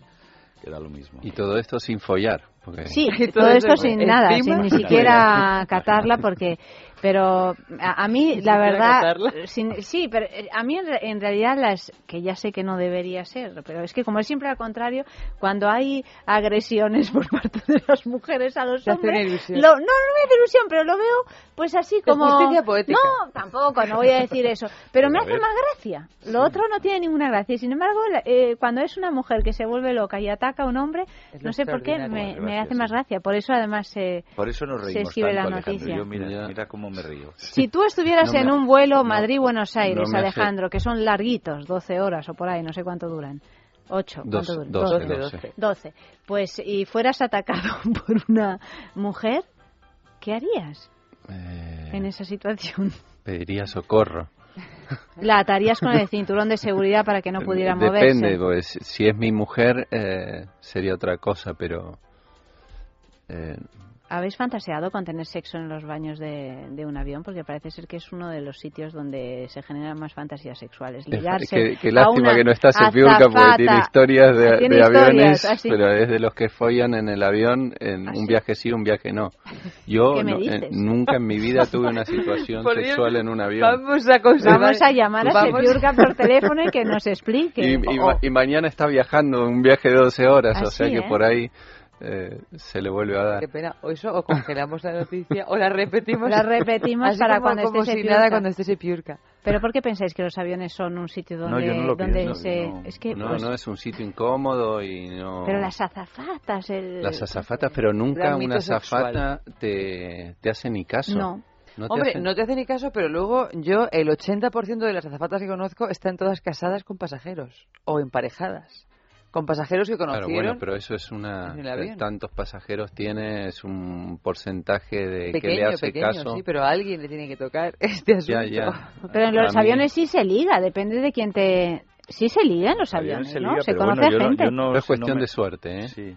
¿De, No, de quién no te cae sentado al lado? De, sí. Yo no me explico lo de la fantasía sexual del avión. Bueno, el- quizá tenga que ver, con- es, es una antigua fantasía, o sea, viene de lejos cuando el avión era una cosa muy Exclusiva. exclusiva, muy glamurosa, las azafatas eran... Bueno, hubo eran, películas eh, también, Estaban ¿no? buenísimas Ah, no sé en qué sí. película en Emanuel Ahora o en ni, es exclusivo, había ni es- escenas de... claro, ahora ni es exclusivo, ni es glamuroso, ni las azafatas están, al menos, tan buenísimas. Salvo las Antes de pasaban un Emirates. casting. Las de Emirates. Porque ahí seguirán pasando un casting. Yo creo que duro. pasa nunca. Es imposible que, que sea Sí. una cosa casual. Qué, ca- es- qué- tiene que qué- pasar qué- un casting. qué- qué engaño, qué estafa es el calendario de alguna compañía aérea de estas eh, No, sí, de bajo de coste, donde salen unas señoras estupendas y luego no son azafatas. Bueno, realmente. pero eso en todo. No, perdona, pero ese es el calendario de las azafatas, ¿no? Pues uno Sí, en los debería de verlas. de una inmobiliaria también. Sí, sí. Y luego, pues no sé, o sea, yo nunca he, nunca he fantaseado. Igual cuando lo del glamour éramos muy jóvenes. Bueno, pues no Pero sé, sí pues- he tenido asuntos de altura, sin necesidad de fantasear. Ya, es que... ¿Has tenido asuntos de altura? ¿Ah, sí? Pero sin ir al baño. Pero, Ahí. pero, No, ¿en no, no, sin ir al baño. pero de, de, Hombre, es que de mujeres es que has conocido en el lugar. avión. No va a ser de que me he puesto a volar con, con alas de Leonardo. tú, ha tenido asuntos de Mm, altura, sí, ¿eh? sí. Pero vamos, sin quererlo, es que es inevitable. Son Inevitable. cosas que pasan. ¿Pero crees que es por la presión? por Tiene eh, que ser algo anómalo, porque tú sabes que yo soy incapaz de un No, comportamiento yo no sé nada, yo no sé nada. bueno, Yo- pues eh, yo- Y ahora eh, me acabo de acordar por qué no me... pa- Yo cuando me subo a un avión me tomo una pastilla para dormir, me quedo dormido. Alejandro, te lo Es pierdes eso, todo, es te lo esto. pierdes No. todo. O sea, bueno, es que eso- es- eso no se hace, eso no se hace. Eh, Uno, uno se sube al avión y ve un poco que... De todas maneras, también luego estamos otra raza que nos subimos a un avión e intentamos, incluso hasta llegamos a rezar lo que nos acordamos para que no se siente nadie al lado y podemos ir más anchos. Sí, Eso también están los que se sienten en un avión, que es algo que me sucedió a mí hace algunos años, y entonces tenía un señor que se, que se iba como quedando dormido, pero luego descubrí que era mentira, y se caía encima de mi teta, ¿no? Constantemente, ¡pum!, se caía encima de la teta, y ¡pum!, se caía encima de la teta, o se deslizaba la mano también hacia...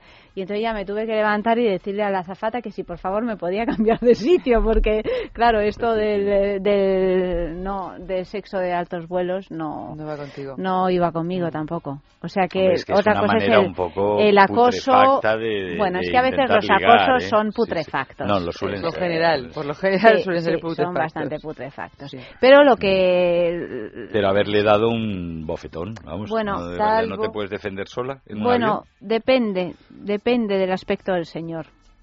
Bueno, pero un avión no va siempre muy, muy seguro a ese nivel. Y además tenía 16 años, en fin, no sabía muy bien cómo manejar en Karachi. Era toda una situación Sí, sí, un poco un poco curiosa. Y al, re- al respecto de los aviones, yo es que hace tan hace muy poquito tiempo, yo creo que aquí llegamos hasta hablar del el artículo este que se publicó, yo no sé si fue en El País o en El Mundo, en, en algunos periódicos. F está haciendo el idiota. Estamos jugando al despiste. No, Pero está muy bien porque se está poniendo el tapón de la habitual, botella. Está que No sabe. quiere llamar la atención. No llamar la atención con un cómo. mecanismo que no es apto para la radio, porque nadie te está viendo No, más pues que que- nosotros. pues que no quería llamar la atención. Los sextulianos. Este artículo que se publicó en, en un periódico donde hablaba así se viaja en primera.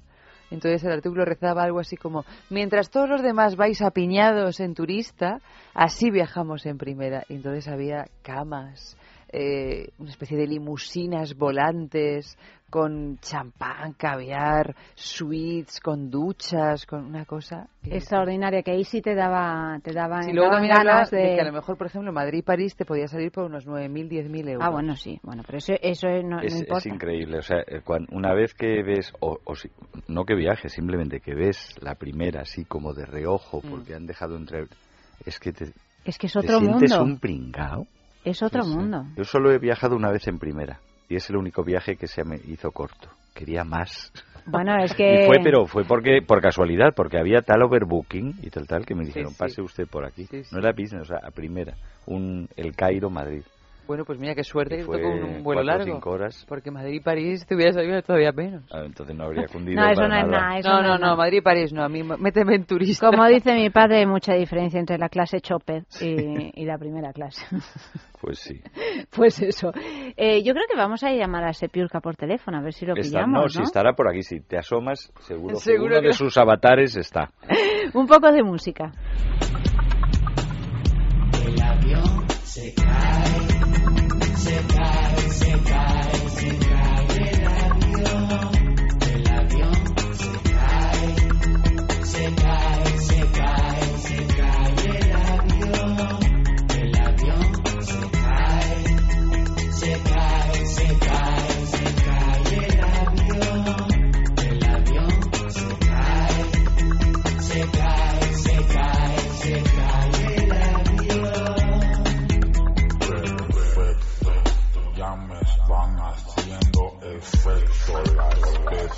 Ahora veo triple, tripleta. Miro para el lado y lo que veo son tetas. Un pavochón con el chorizo violeta. La azafata se me puso coqueta. La azafata tiene tremenda pata. La azafata se me puso bellaca.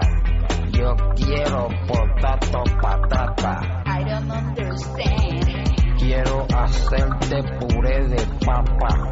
I don't understand. Quiero embarrarte la cara con mostaza. Porque no coge y me abrazas. Pa' que veas cómo este caballero te embaraza. Te llevo pa' casa y con la mezcolanza aportamos cuatro cangrejitos pa' la raza. Se cae, se cae,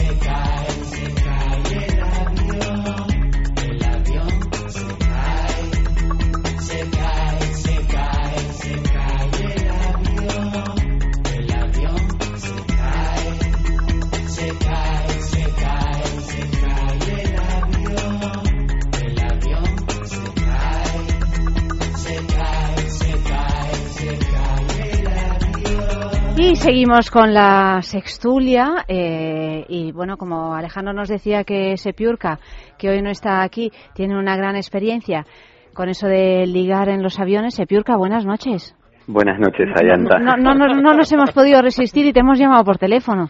Pues Para me que nos toca digas la compañía que- aérea con la que tenemos que viajar a partir de ahora. No, una vez más quiero desmentir a mi amigo. No, lo bueno. siento mucho, ya lo quería de antes, por eso seguimos amigos, pero... Pero no nos digas eso. Ha dicho, ha dicho textualmente que has tenido Que- un montón de Que no encuentros. parabas de follar en los aviones, Epiurca siempre me dijiste. Mira, te voy a decir dos cosas, mentirosilio. Una es que he follado una vez en los aviones y otra es que no creo habértelo contado.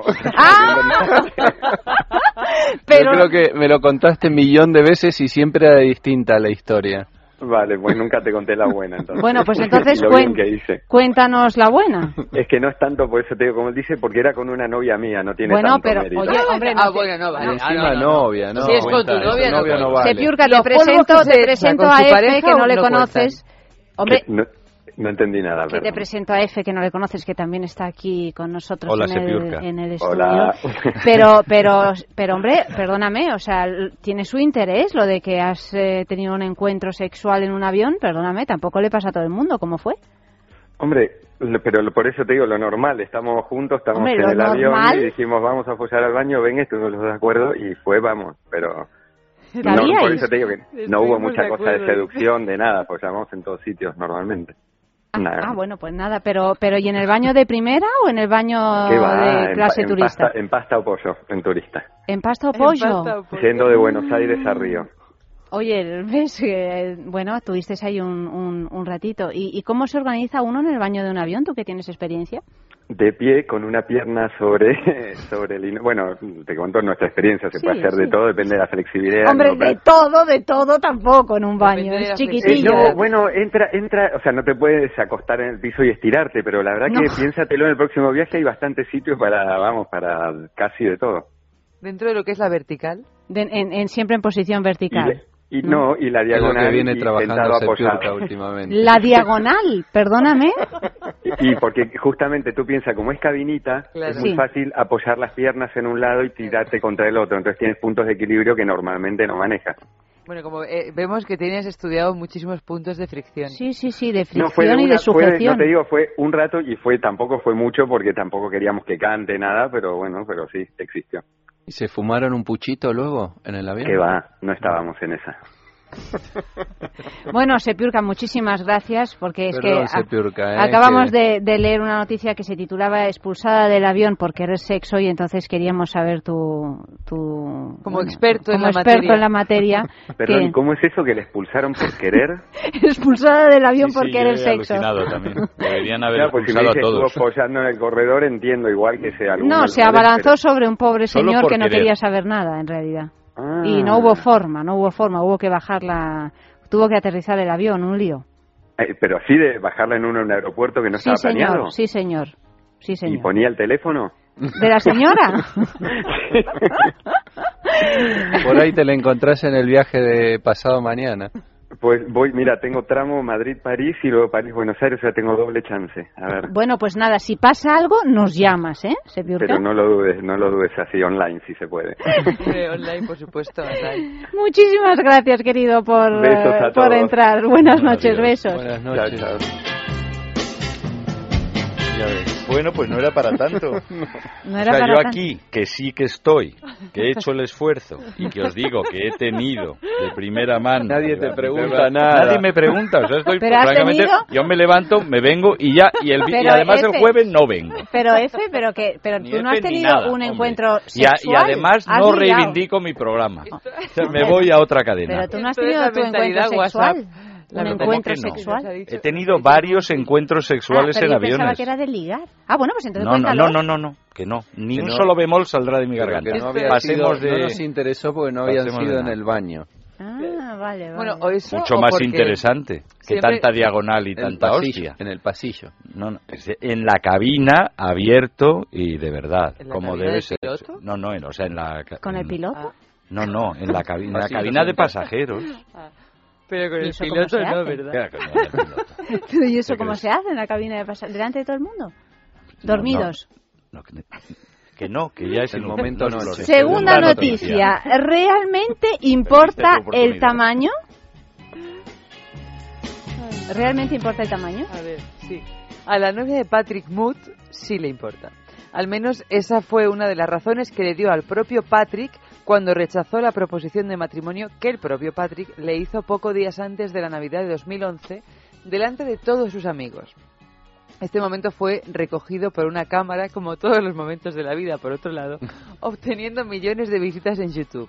No contento con la negativa, pero con grandes dosis de sentido del humor, el protagonista, apodado ya de pequeño como Pichel, que quiere decir pepinillo, entre sus amigos, se alió con un director de cine para examinar cómo se percibe el asunto del tamaño del pene en diferentes culturas a través de un documental llamado Unhack Hero, que ya ha pasado por festivales como el de Seattle o el de Toronto. Creo que al final conseguimos hacer un documental del que estoy muy orgulloso y que tiene un mensaje de aceptación de uno mismo que es muy positivo, declara el protagonista del pene, obviamente pequeño. No excesivamente grande. Mm, Creo que era de- excesivamente pequeño, tengo la sensación. Bueno, pues... Y además la, mucha- la, la muchacha, la, la que era su novia, cuando él le propuso matrimonio, le dijo no porque tienes un pene muy pequeño, Qué ingrata. delante de todos sus amigos. No puede ser. ¿Creéis que, que le preguntamos a los chicos, ¿creéis que realmente importa el tamaño del pene? Yo que no he hablado de lo de mis experiencias en el avión, voy a hablar ahora de penes pequeños, vamos. Llama a Sepiurca. A Sepiurca no le importa. A, a Sepulcra no le importa, ¿no? no sé, es que esta siempre es una cuestión muy controvertida, pero de la que quizá deberían de hablar las mujeres Yo creo que es un tema de más de mujeres que de... que de hombres. Bueno, el, el hombre siempre a la, como que está preocupado, es un tema que le preocupa. Si, si la tiene, sobre todo en, cuando en la adolescencia o en tus primeras relaciones, es como que intentas comparar si la tuya es grande, pequeña o no. No sabes bien cómo va, ¿no? Pero es un tema que sí le preocupa, pero las No, que tienen que hablar. Imagínate que no cabe. Bueno, que tampoco eres consciente de cuán grande va a ser donde la tienes que meter o... se supone que las vaginas se amoldan al, se supone que se amoldan al, No, pero al hay- tamaño hay- del hay- pene, ¿no? Sí, no hablamos pero- de micropenes, sino bueno, Pero hay macrovaginas y microvaginas también. ¿O no? sí.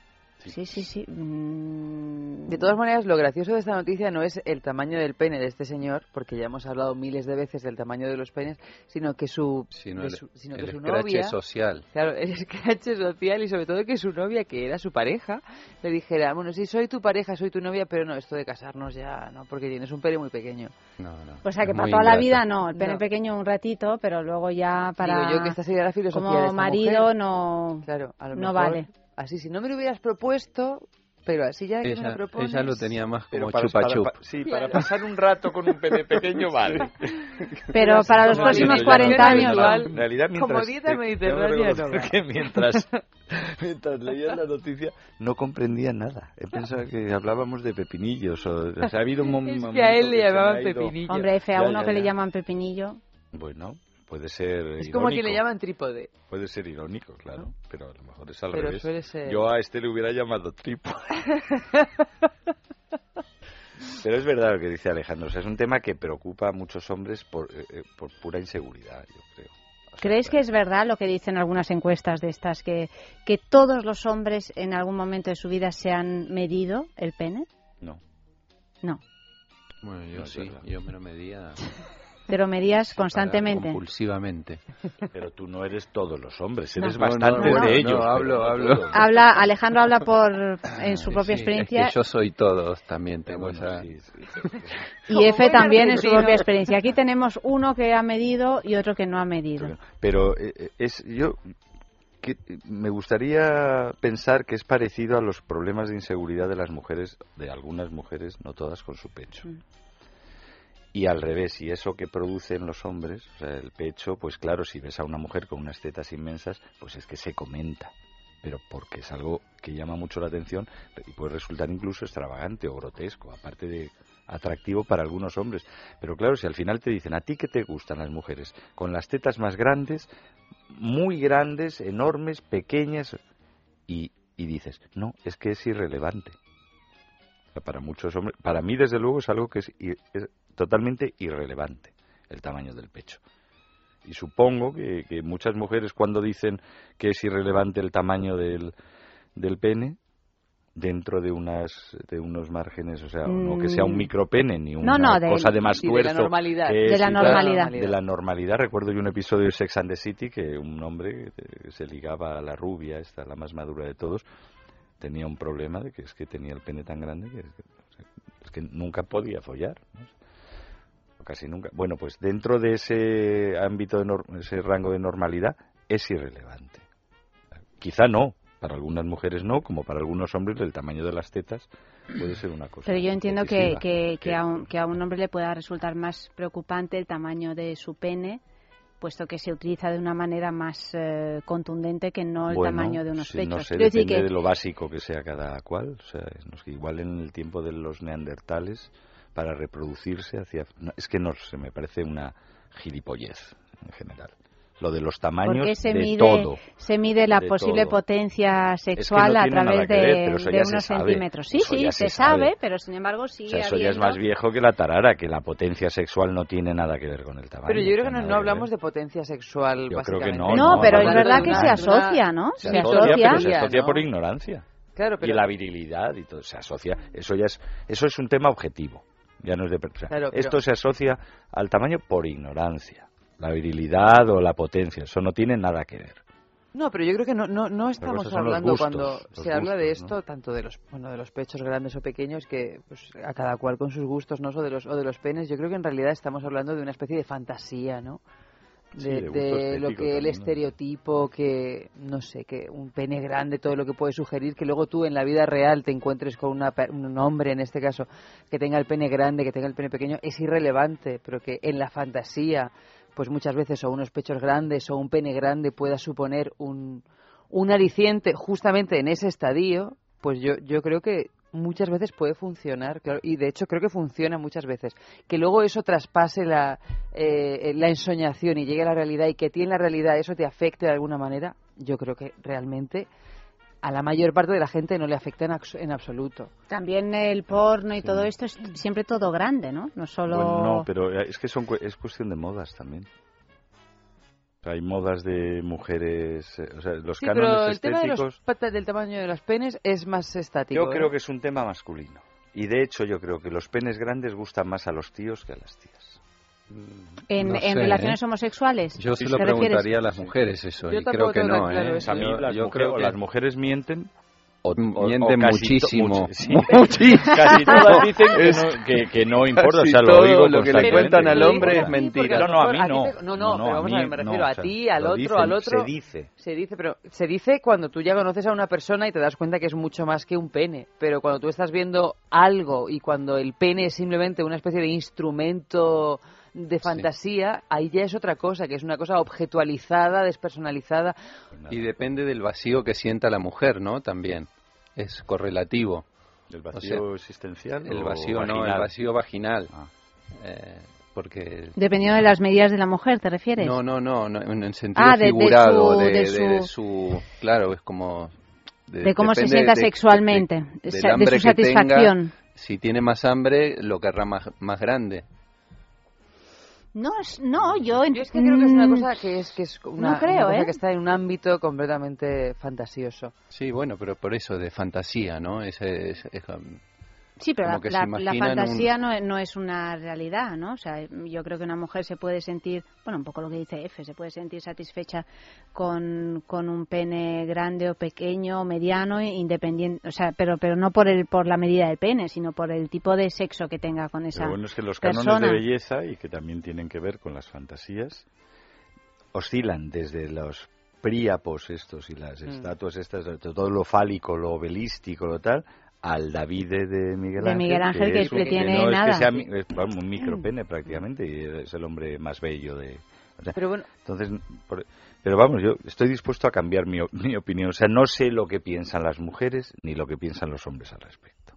El caso es que a mí piensa- me parece una gilipollez, o sea, no una gilipollez, o sea, a mí, para mí es irrelevante el, el tamaño de las tetas, de las orejas, de los penes y de las, o sea, me Pero bueno, parece algo irrelevante ni para fantasías. tan irrelevante como cuando a uno le preguntan, que, que hemos hecho un montón de programas al respecto, ¿y cómo es tu, tu chico ideal? ¿Cómo Exacto, es tu chica ideal? exacto, y tú puedes exacto. decir una serie de características que en el 90% de los casos no se van a cumplir nunca porque te Yo vas a acabar incapaz. enamorando de otra No, no, persona es que, no tenga nada que ver es con que eso. soy incapaz de decir cuál es mi chica ideal, cuál es mi libro favorito y cuál es- y a qué hijo quiero más. O sea, Pues- pero hay es- gente que a lo mejor sí que es, es capaz imposible. de decirlo y te dice, no, pues a mí es que me gustan las mujeres rubias y que tengan los ojos sí. eh, negros. Pero es una y- cosa muy de jóvenes, ¿no? El hecho, el, el pensar o en el buscar. jóvenes, según vas madurando, a esa, lo mejor ese tienes- ideal. probablemente bueno, a lo mejor ya tienes una pareja Mm. y porque generalmente cuando vas madurando sueles tener pareja o, o te, o te puedes haber separado y tal pero son conversaciones que no sé yo escucho Mm. en autobuses en metros en cafeterías la gente pues habla de sus estereotipos que luego cuando toman tierra pues no tiene nada que ver porque se convierten en realidades con sus características particulares y Pero entonces pues, también el es que- es que- es si tú tienes- pelo Eva, si tú tienes un... No tú, tampoco.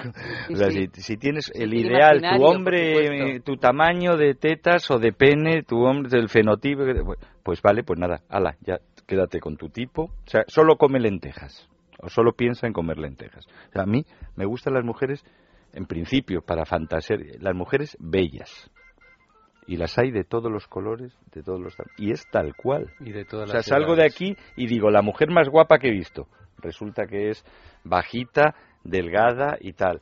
Diez minutos después veo otra alta, enorme, y la mujer más guapa que he visto. Al menos, que te impactan, que te parecen bellezones de todos los tipos y tamaños. Fíjate, no, no quiere decir que me gustan todas.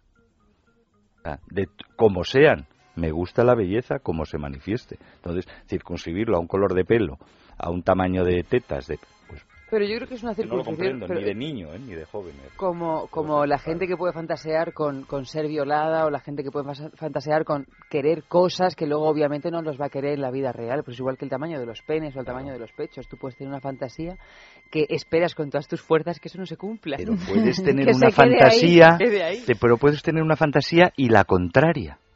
Y la contraria. ¿no? O sea, puedes tener la tener fantasía la de que seas violada exactamente. Y puedes tener la fantasía de que te traten como la dama de, Por supuesto, no son excluyentes. Joker. No son excluyentes. O sea, al revés. Luego, es lo mismo, o sea, puedes tener una fantasía de tetas enormes una fantasía de, de sintetas. O sea, No, hay una cosa con el pene, el pene eh, grande, como- que muchas mujeres que han tenido experiencias con un pene grande y que les duele. Sí, no Que- les gusta y nada, que no sí, les sí. gusta, ¿no? Como que la, fanta, por la fantasía va por un lado y la realidad por Claro, otra. claro, claro. Completamente. Pero claro, si tú piensas, si, eh, o sea, el, el- la importancia del pene y del pecho como grandes, como porque no es la vagina lo que es el gran eh, De las símbolo mujeres lo de la que llama la atención. Es, Claro, claro, como es algo pecho. oculto, es el pecho, eso está en O, la- bueno, las Venus caderas, ¿no? neolíticas, sí, la- bueno, sí, pero mucho el pecho, las Venus neolíticas y, lo- y lo- las estatuas y símbolos fálicos, o sea, lo- o sea, tú perfectamente puedes eh, ima- eh, puedes tener un imaginario o, o un o una o una un catálogo de obras de arte o representaciones que sean la teta una Pero- teta de 7 metros Pero ¿sabes? O sea, la también, teta de ¿eh? Woody Allen ¿El o un pene que es un obelisco En O sea, vaginas es- también. Sí. pero ya es la sublimación de Alejandro de dice que eso. en vaginas también. Hay Sí, culturas en pero- que la vagina es son, son como dioses, ¿no? Para los bambara, por ejemplo. Sí, quizás sí, pero vamos, eh, el pecho es tan tan evidente. Bueno, de hecho, por ejemplo, en la. India los estupas y las eh, son precisamente el pene y la vagina y realmente la vagina está está representada como tal, ¿no? Y no los pechos. Pero desde luego en nuestra cultura son son los pechos. Pues los ¿no? pechos se ven, Mm. se ven hasta Claro. tapados, ¿no? Por eso Claro, bueno, un poco- incluso el pene se puede ver también, pero es que la vagina ya es una cosa vagina es un, como un absolutamente negativo, invisible, claro, es un- constantemente. es metas el reverso, metas, ¿no? Claro. Bueno, pues más música. lo que te hace grande, no entienda de cómo y por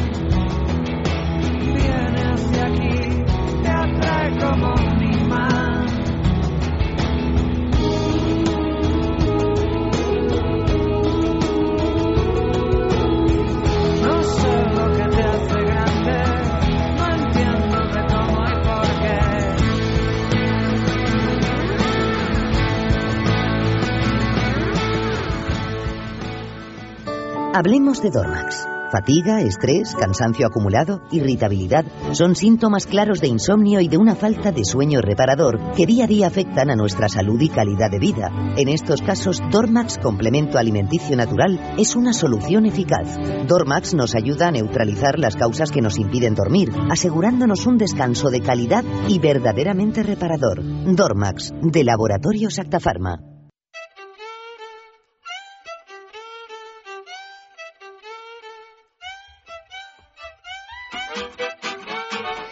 Mm, vamos ya con los placeres exquisitos bailelo y, y llevamos ya varias semanas con el placer máximo, que es, bueno, placer máximo, no sé si placer máximo, pero desde luego era un placer que no se podía conseguir con un juguetito y ahora pues ya sí. ¿Y por qué? Pues porque Lelo lo consigue todo, prácticamente todo. www.lelo.com tenemos el simulador de sexo oral más sofisticado del mundo.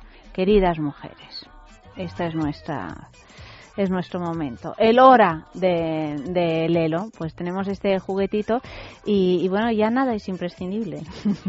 Porque tenemos a Lelo. ¡Lilo! Alejandro, te dije que no viniéramos. Estáis Pero rodeados. Es un simulador con baba. Mm, bueno, es que se le pone, perdóname, pero es que hay unos eh, lubricantes que incluso Con con baba,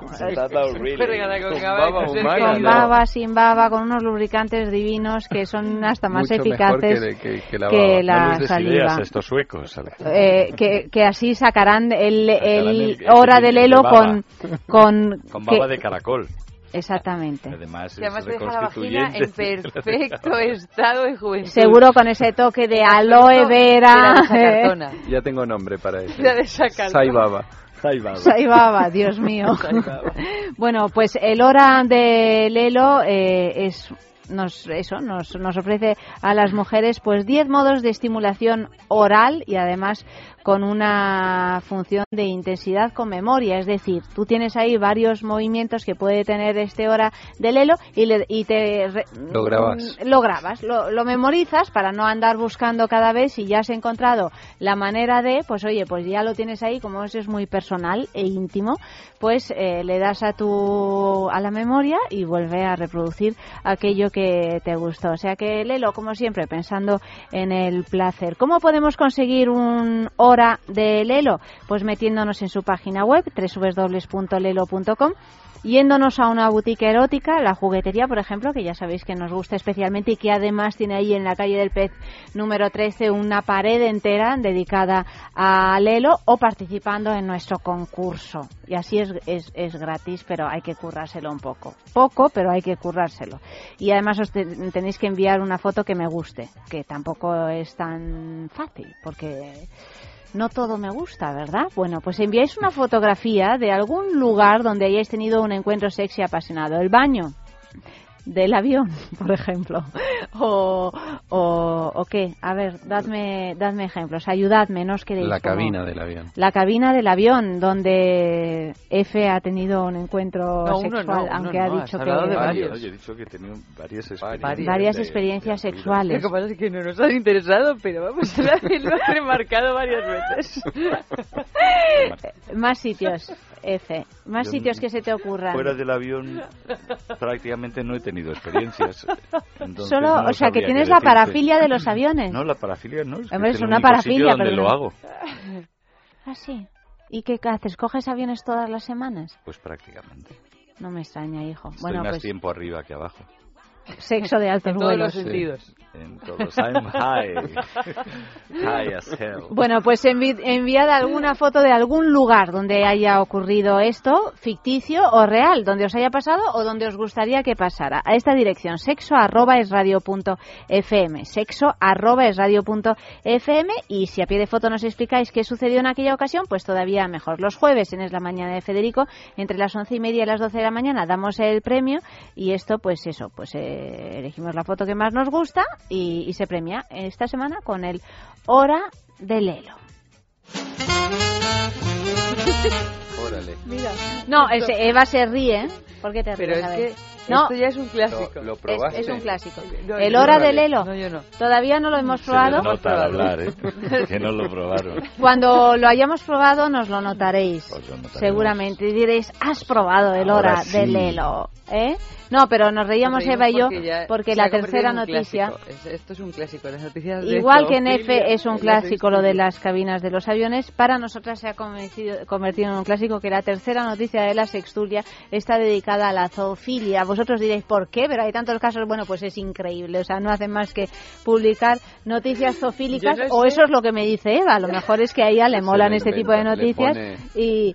A ver, cuéntanos qué te pasa con la zoofilia, Eva. Mira, ¿Te te pasa prometo- algo? Yo te No, voy no, a querer mira. igual. Ya sabes que soy una persona muy abierta. Venga, es el No, no, yo, mira, no. Sincérate. no- Que te gustan los osos panda. Dilo, me, me encantan dilo. los osos panda. Tengo un Creo amor... que tienen un micropene, pero no te puedes ni imaginar, o sea, como ¿Qué dices? sí, ¿Sí? un micropene. Uy. No son no como las sabía. tortugas que tienen el pene El- que pene, duplica. que duplica Todo esto lo hemos sabido gracias a Eva, que duplica su caparazón. yo es que tengo un amor por los animales inconmensurable. También el pene atornillado de los cerdos, por ejemplo. Eso ¿Eh? menos, Bueno, esto parece un documental de la Bueno, es que es que me está informando al respecto. O sea, todas las noches me, me propone una noticia zoofílica. Yo cuando pues- estoy así un poquito de bajón me pongo un documental de animales. Ah, pensaba que cuando estabas un poco de bajón dice voy a buscar alguna noticia que hable de la... Pero codificado la- en el Canal Plus, ¿no? Claro. Para no distraerte. Así como las películas porno en el Canal Plus, que las veías así, pero aún así te excitaban igual. Sí, ahí está pasando algo. Bueno, pues esto yo también. No, pero de verdad que se publica una barbaridad. No, no, ya, de- ya. Bueno, Doy o fe. eso, o Damos que yo fe. tengo una mirada tan subjetiva como cuando de repente estás embarazada y no haces ver más que embarazadas, o ese tipo de cosas que ocurren. A lo mejor es que yo tengo tal... F que ve aviones por todas partes. Exactamente, Sí. cada cual mu- Cada cual moviéndose con lo en su suyo. frecuencia y pro- probablemente yo me muevo Pero las embarazadas tienen más tendencia a la zoofilia. Zoofilia. Las embarazadas, bueno, son un mal, animal a, No. a evitar. Dice así el titular, denunciado por su novia por zoofilia. Lo que tiene curiosidad el móvil de tu No hay que hacerlo, no hay que hacerlo, lo de curiosear el móvil de la pareja, no. que Esta noticia es como la de Ricky Martin y el perrito, pero al revés. Aquella famoso vídeo, que- aquel, aquel famoso vídeo que vimos, Sí. que paralizamos la sextulia para ver ese vídeo. El de- vídeo en de que se Silvia, supone que afirmaba- Ricky. Martin salía de un armario en el sentido no metafórico, sino Sí. real. Posteriormente salió- Posteriormente ya salió en el metafórico también, pero en el no. sentido real y entonces... ¿Cómo era? Ya se me. Pues le iban a dar una sorpresa a una chica que parece ser que el ídolo de su vida era Ricky Martin y entonces en el programa este que había aquí en la televisión española hace ya varios años de sorpresa sorpresa, supuestamente Isabel Gemio, que era la presentadora, le había llevado a esta muchacha, a Ricky Martin a su casa y Ricky Martin estaba escondido en un armario y cuando la chica llegaba a casa él iba a salir del armario para sorprenderla, pero parece ser que el sorprendido fue él porque esta chica llegó a su casa, se untó en la vulva una mermelada y le llamó al perrito para que le practicara el hora. Porque no tenía el hora del helo. ¿Entiendes? Entonces... Y entonces Ricky Martin salió del armario Indignado. indignado. Indignado. Indignado. Luego se supo que tampoco era asqueado. Asqueado. Bueno, Y el se caso hizo gay. y se hizo gay acto seguido. Pues bueno, denunciado por su novia Por por zoofilia. Lo que tiene curiosear el móvil de tu pareja es que puedes encontrarte con sorpresas que ni te habías atrevido a imaginar. Lo que encontró una joven estadounidense fue un vídeo de su novio, Wayne Bryson, de 19 años, copulando con su perro, un Bull Terrier Stanfordshire. El acusado no pudo explicar ante el tribunal y la policía su comportamiento, pero aseguró que solo ocurrió en esa ocasión. Residente en Estados Unidos, el acusado también admitió estar en posesión de cannabis, por lo que se enfrenta a una, a una pena máxima de dos años de cárcel. Y luego, por supuesto, pues desconocemos si el acto fue consentido con el per- por el perro. No, Esto lo ponía la noticia. Eh, o sea, de se desconoce se si el acto fue consentido por el perro. Bueno, evidentemente no. O sea, lo que pasa es que el pobre perro. mm, Qué, bueno, mal, qué mal están los americanos. ¿no? los americanos Porque están fatal. Están Están cada vez fatal. peor. Pero cómo, pero cómo que consentido por por el perro, evidentemente no. Pero ¿Que tú quién crees? follaba a quién. Eh, el, el- Copulaba el con el hombre perro. El dueño- al perro. El, el- el hombre eh, al perro. Es- pero Sí, sí. ¿quién, quién no, lo, no, lo, he- no lo he oído? No, bueno, esto no lo hemos imaginado. Es verdad que no está explícito de- en, ninguna, en ninguna parte. Puede ser que el perro copulara con el hombre. Tampoco debe ser fácil violar a un perro, así como que no Hombre, más fácil que, que, que un perro te viole a ti, ¿eh? Yo creo que, pero o era perra, tampoco se dice. Era no, perro. No, bueno, esto... se dice perro. perro. Entonces yo diría que fue El perro a él. Generalmente cuando se dice zoofilia es el humano al animal. Bueno, ¿No? animal. ¿Y cómo se llama el animal con el humano? el Y lo- animal y con el el perro ese de lo No, de quiero Ricky decir que estas- Martin. Claro, era el perro el que le O sea, practicaba no, el sexo no oral te a la creas, chica. Bueno, no sabemos. En cualquier caso, quieras que no, pues la novia Bueno, quieras se que no, la novia, bueno, sí, Pero hombre, es que... encima, o sea, le puedes dejar, pero ya denunciarlo a la policía. Lo denunció, que- pero a mí lo que más que tiene cannabis y ya pues De- otra no. tercera felonía y lo meten preso Pero lo mejor de esa noticia es lo del cannabis, porque yo creo que el chico ya cuando se vio entre la espada y la pared, pues tuvo que derivar la situación hacia otras lides. Drogo, que yo me drogo. Es todo por, porque me fumé un canuto, ¿no? Y, y claro, te fumas si y además con esto- con la cosa que tienen de exacerbar también los efectos del cannabis, se parece que ahora uno se fuma un canuto y vas y te y te meriendas al perro. Hombre, pues tampoco, ¿no? Digo yo que alguna No, tendencia pero bueno, esto habría. es como ¿no? estas cosas Porque de... que te salga así de, de natural, no es por el porro, quiero decir. No. Pero eh, yo creo que el chico estaba ya, pues eso, en estado de emergencia y es como cuando eras pequeña y a tu padre le tenías que decir que te habían caído cinco asignaturas y te inventabas una cosa gordísima. Todavía peor para que lo de las cinco asignaturas claro, fuera irrelevante. igual, O decías perro. que te habían te, habían diez. cargado 10 Claro. lo que no que eran Que solo eras 5 rico. Y ya cuando tu padre está al borde de ataque de nervios, que no, papá, que eran cinco. Pero Pues vosotros qué haríais realmente si pillarais a vuestra pareja manteniendo un encuentro sexual con un animal? ¿Podríais mantener, o sea, seguir teniendo una relación con esa persona Yo sé lo o que lo no haría. incluiríais Yo lo en que vuestra no haría bajo ningún concepto Es denunciar, es denunciarlo a la policía. Hombre, eso, pero eso pues ni a la policía eso ni en a, ningún caso. ni a la policía ni cre- no, que- no creo ni que desde luego no haría un escándalo de ello. No, no, Con alguien me tendría que, que sincerar luego, Alejandro, ¿sabes lo que me ha pasado? pero pero no, pero no que montar una rueda de prensa, vamos a oír a la policía, eso me parece, eso sí que es una felonía. Pero lo es consideráis como algo, no sé, si yo si me pongo en, en esa situación, Yo es verdaderamente que nunca me lo he planteado, pero desconcertante. yo- vamos, yo enfadarme, te puedo asegurar que no me enfadaría. Le preguntaría, pero vamos a ver qué Dice, estás pero a ti haciendo?". qué te pasa. Pero- ¿Te has fumado un porro o qué? ¿Te has fumado un porro o qué? Pero ¿Era, ¿Eran novios o...? El Era el novio. Era ella, la novia, la que pilló al novio, pero sobre todo porque Y el novio además lo va grabó. y lo graba y se lo deja en el Seguro que le dijo o que sea. no se iba a casar con él. También, como la del pene pequeño, ¿no? sí, creo que es el mismo caso. Yo Qué horror, mm, no. creo que no, es, es algo que no podría asumir, ¿eh? ¿Ah, Dentro no? de una pareja. No podría asumir. Alguien que, Sentir que tiene por un perro. Relaciones con un animal. No, yo creo No, que había ahí hay la un, tengo- película, acuérdate de la película un de la tabú, que por cierto ¿eh? hablamos Te- en ese me sexo. noto un tabú, me noto...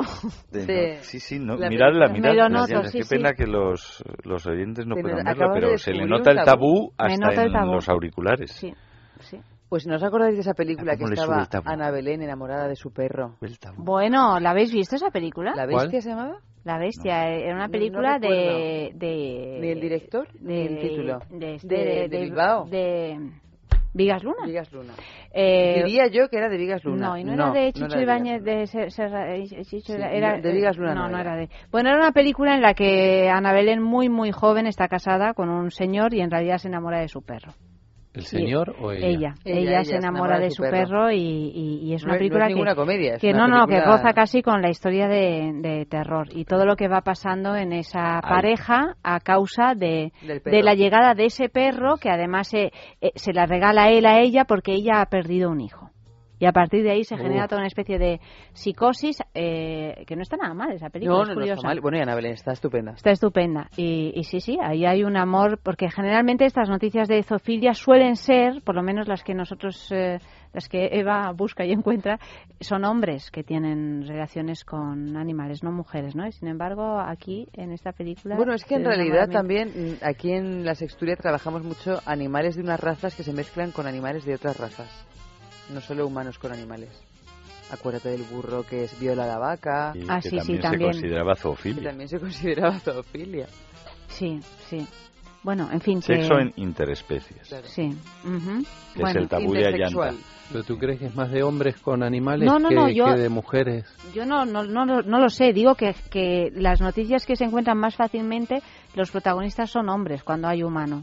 Sí, Luego bueno, lo que, que, que haya no lo más sé, no lo mujeres sé o hombres, porque no lo y sé. también hay, hay varias películas porno donde se trata el tema de la Sí, zoofilia. sí, y sí, son desde luego, y son mujeres. caballos. Sí, pero, pero yo creo que, no sé, es que no sé exactamente cuántas mujeres hay más, pero lo que sí sé es que entre, entre los hombres, y creo que lo hemos hablado alguna vez, y sobre todo en el medio rural y no solo, pero es que ni siquiera era considerado un problema. Mm. Sí, sí, era una normalidad. Era una, cosa normal. normal y una manera de manifestar los Era la- la- la mejor manera de encontrar un En cambio, calorcito. desde luego, el calorcito no creo que lo buscaran las mujeres o no estuviera igual No, de no. bien visto o, o no mal visto si la mujer, eh, si una O sea, Pero bueno, hace unos iba años en el, en el entorno rural, etcétera, bueno, pues no sé, vale. pero- Pero, si te pasa aquí, en, yo qué sé, en Madrid con tu No, hombre, ya no es marido normal, ahora o con es- tu mujer, hombre, no sé, a mí se me caería el alma a los pies. Sería una cuestión de hablar. Habría que Sí, hablar. de hablar, pero mucho, ¿eh? Charlémoslo. Va- vamos, creo que tenemos que hablar. tenemos un problema. Tenemos que hablar. Eso, de hablar mucho o de directamente ya pasar a la maleta. Sí, pero... pero la denuncia no hace No, falta. hombre, la denuncia no hace falta casi nunca. Mm. No, porque surgen otras cosas Lo del cannabis, El y, todo eso. Claro, claro. Y luego el, el, el, lo, lo fundamental de esta noticia es que lo de curiosear en el móvil del otro, no. Trae problemas. Trae problemas, seguro. Que deja estar el móvil. No curiosees. ¿Estás contento y bien? No curiosees. ¿No? ¿Para qué buscar...? no te van a hacer caso, Ayanta. ¿No? No me van a... eh, Se sigue curioseando en el móvil. Pero ¿se sigue curioseando en el móvil voluntaria o involuntariamente? O sea, de No, secretitos. voluntariamente. No, no, me refiero. ¿Con el beneplácito de la, de la pareja o así de secretito? de secretito. De secretito, pero si todos los móviles tienen, hoy por hoy todos, yo cuando os veo con vuestros iPhone todos marcáis no sé Pero te acabas códigos. enterando de, todo, de todos los códigos. Te acabas enterando. Sobre todo si Si alguien tiene- que curiosea en el móvil se sabe el código de su Y pareja. luego, si no te dejas curiosear, es lo que pasa con Ah, lo, de, ¿qué con lo del? WhatsApp y, y el que te quitas, quitas la función de la hora a la que estás en línea. Sí. Es que Iván no Si tiene WhatsApp y no ¿por sabe de qué estamos hablando. Claro, pero pues todo el mundo sabe de qué estamos hablando. Claro, sí, sí, todo el mundo lo sabe. Entonces, igual si, si tu marido, tu mujer, tu pareja te se niega a, a- a compartir contraseñas, pues entonces es que hay algo. es que hay algo que, que escondes. Eso es lo de vigi- te vigilamos por tu seguridad. Claro que sí. Ley de seguridad ciudadana. Bueno, deja del móvil tranquilito, un poquito de música y vamos con la última noticia de la sexturia. Hola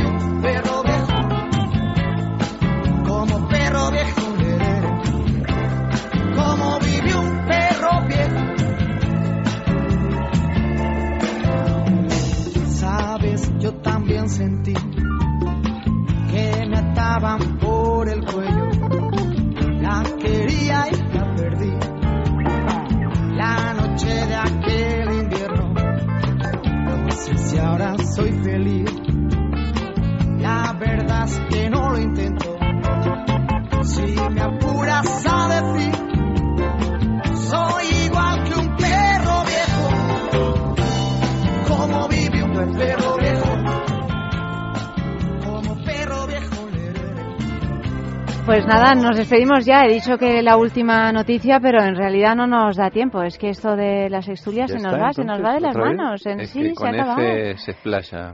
F se explaya. por eso reivindico mi programa hasta hoy programa. que no, hoy no. No, pero está claro, F, que ya te lo has ganado. horas. Te, te lo has ganado, Después sí. del desplante de lo del avión. Es lo menos que puede hacer esta cadena. Como mínimo un, pro- un programa. programa aéreo. un programa aéreo. Es. Relatando es cielo. relatando eh, momento a momento el encuentro sexual en la cabina Tengo o lo para que sea. un año entero, una Mañana, temporada. mañana, Mañana me toca. no vas a poder dormir en el avión. No, no, ni pienso.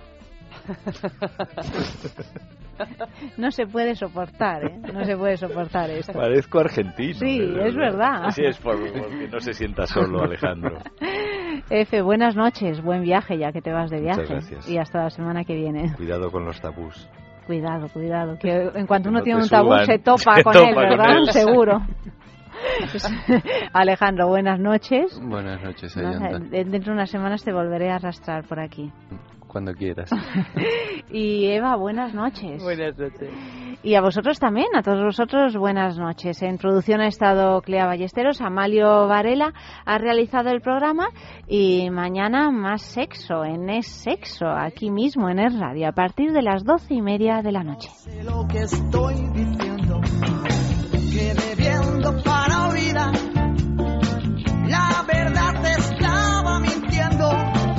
es reír por no llorar. Oye, mira, no sé lo que estoy diciendo. Como vive un perro viejo, como perro viejo, como vive un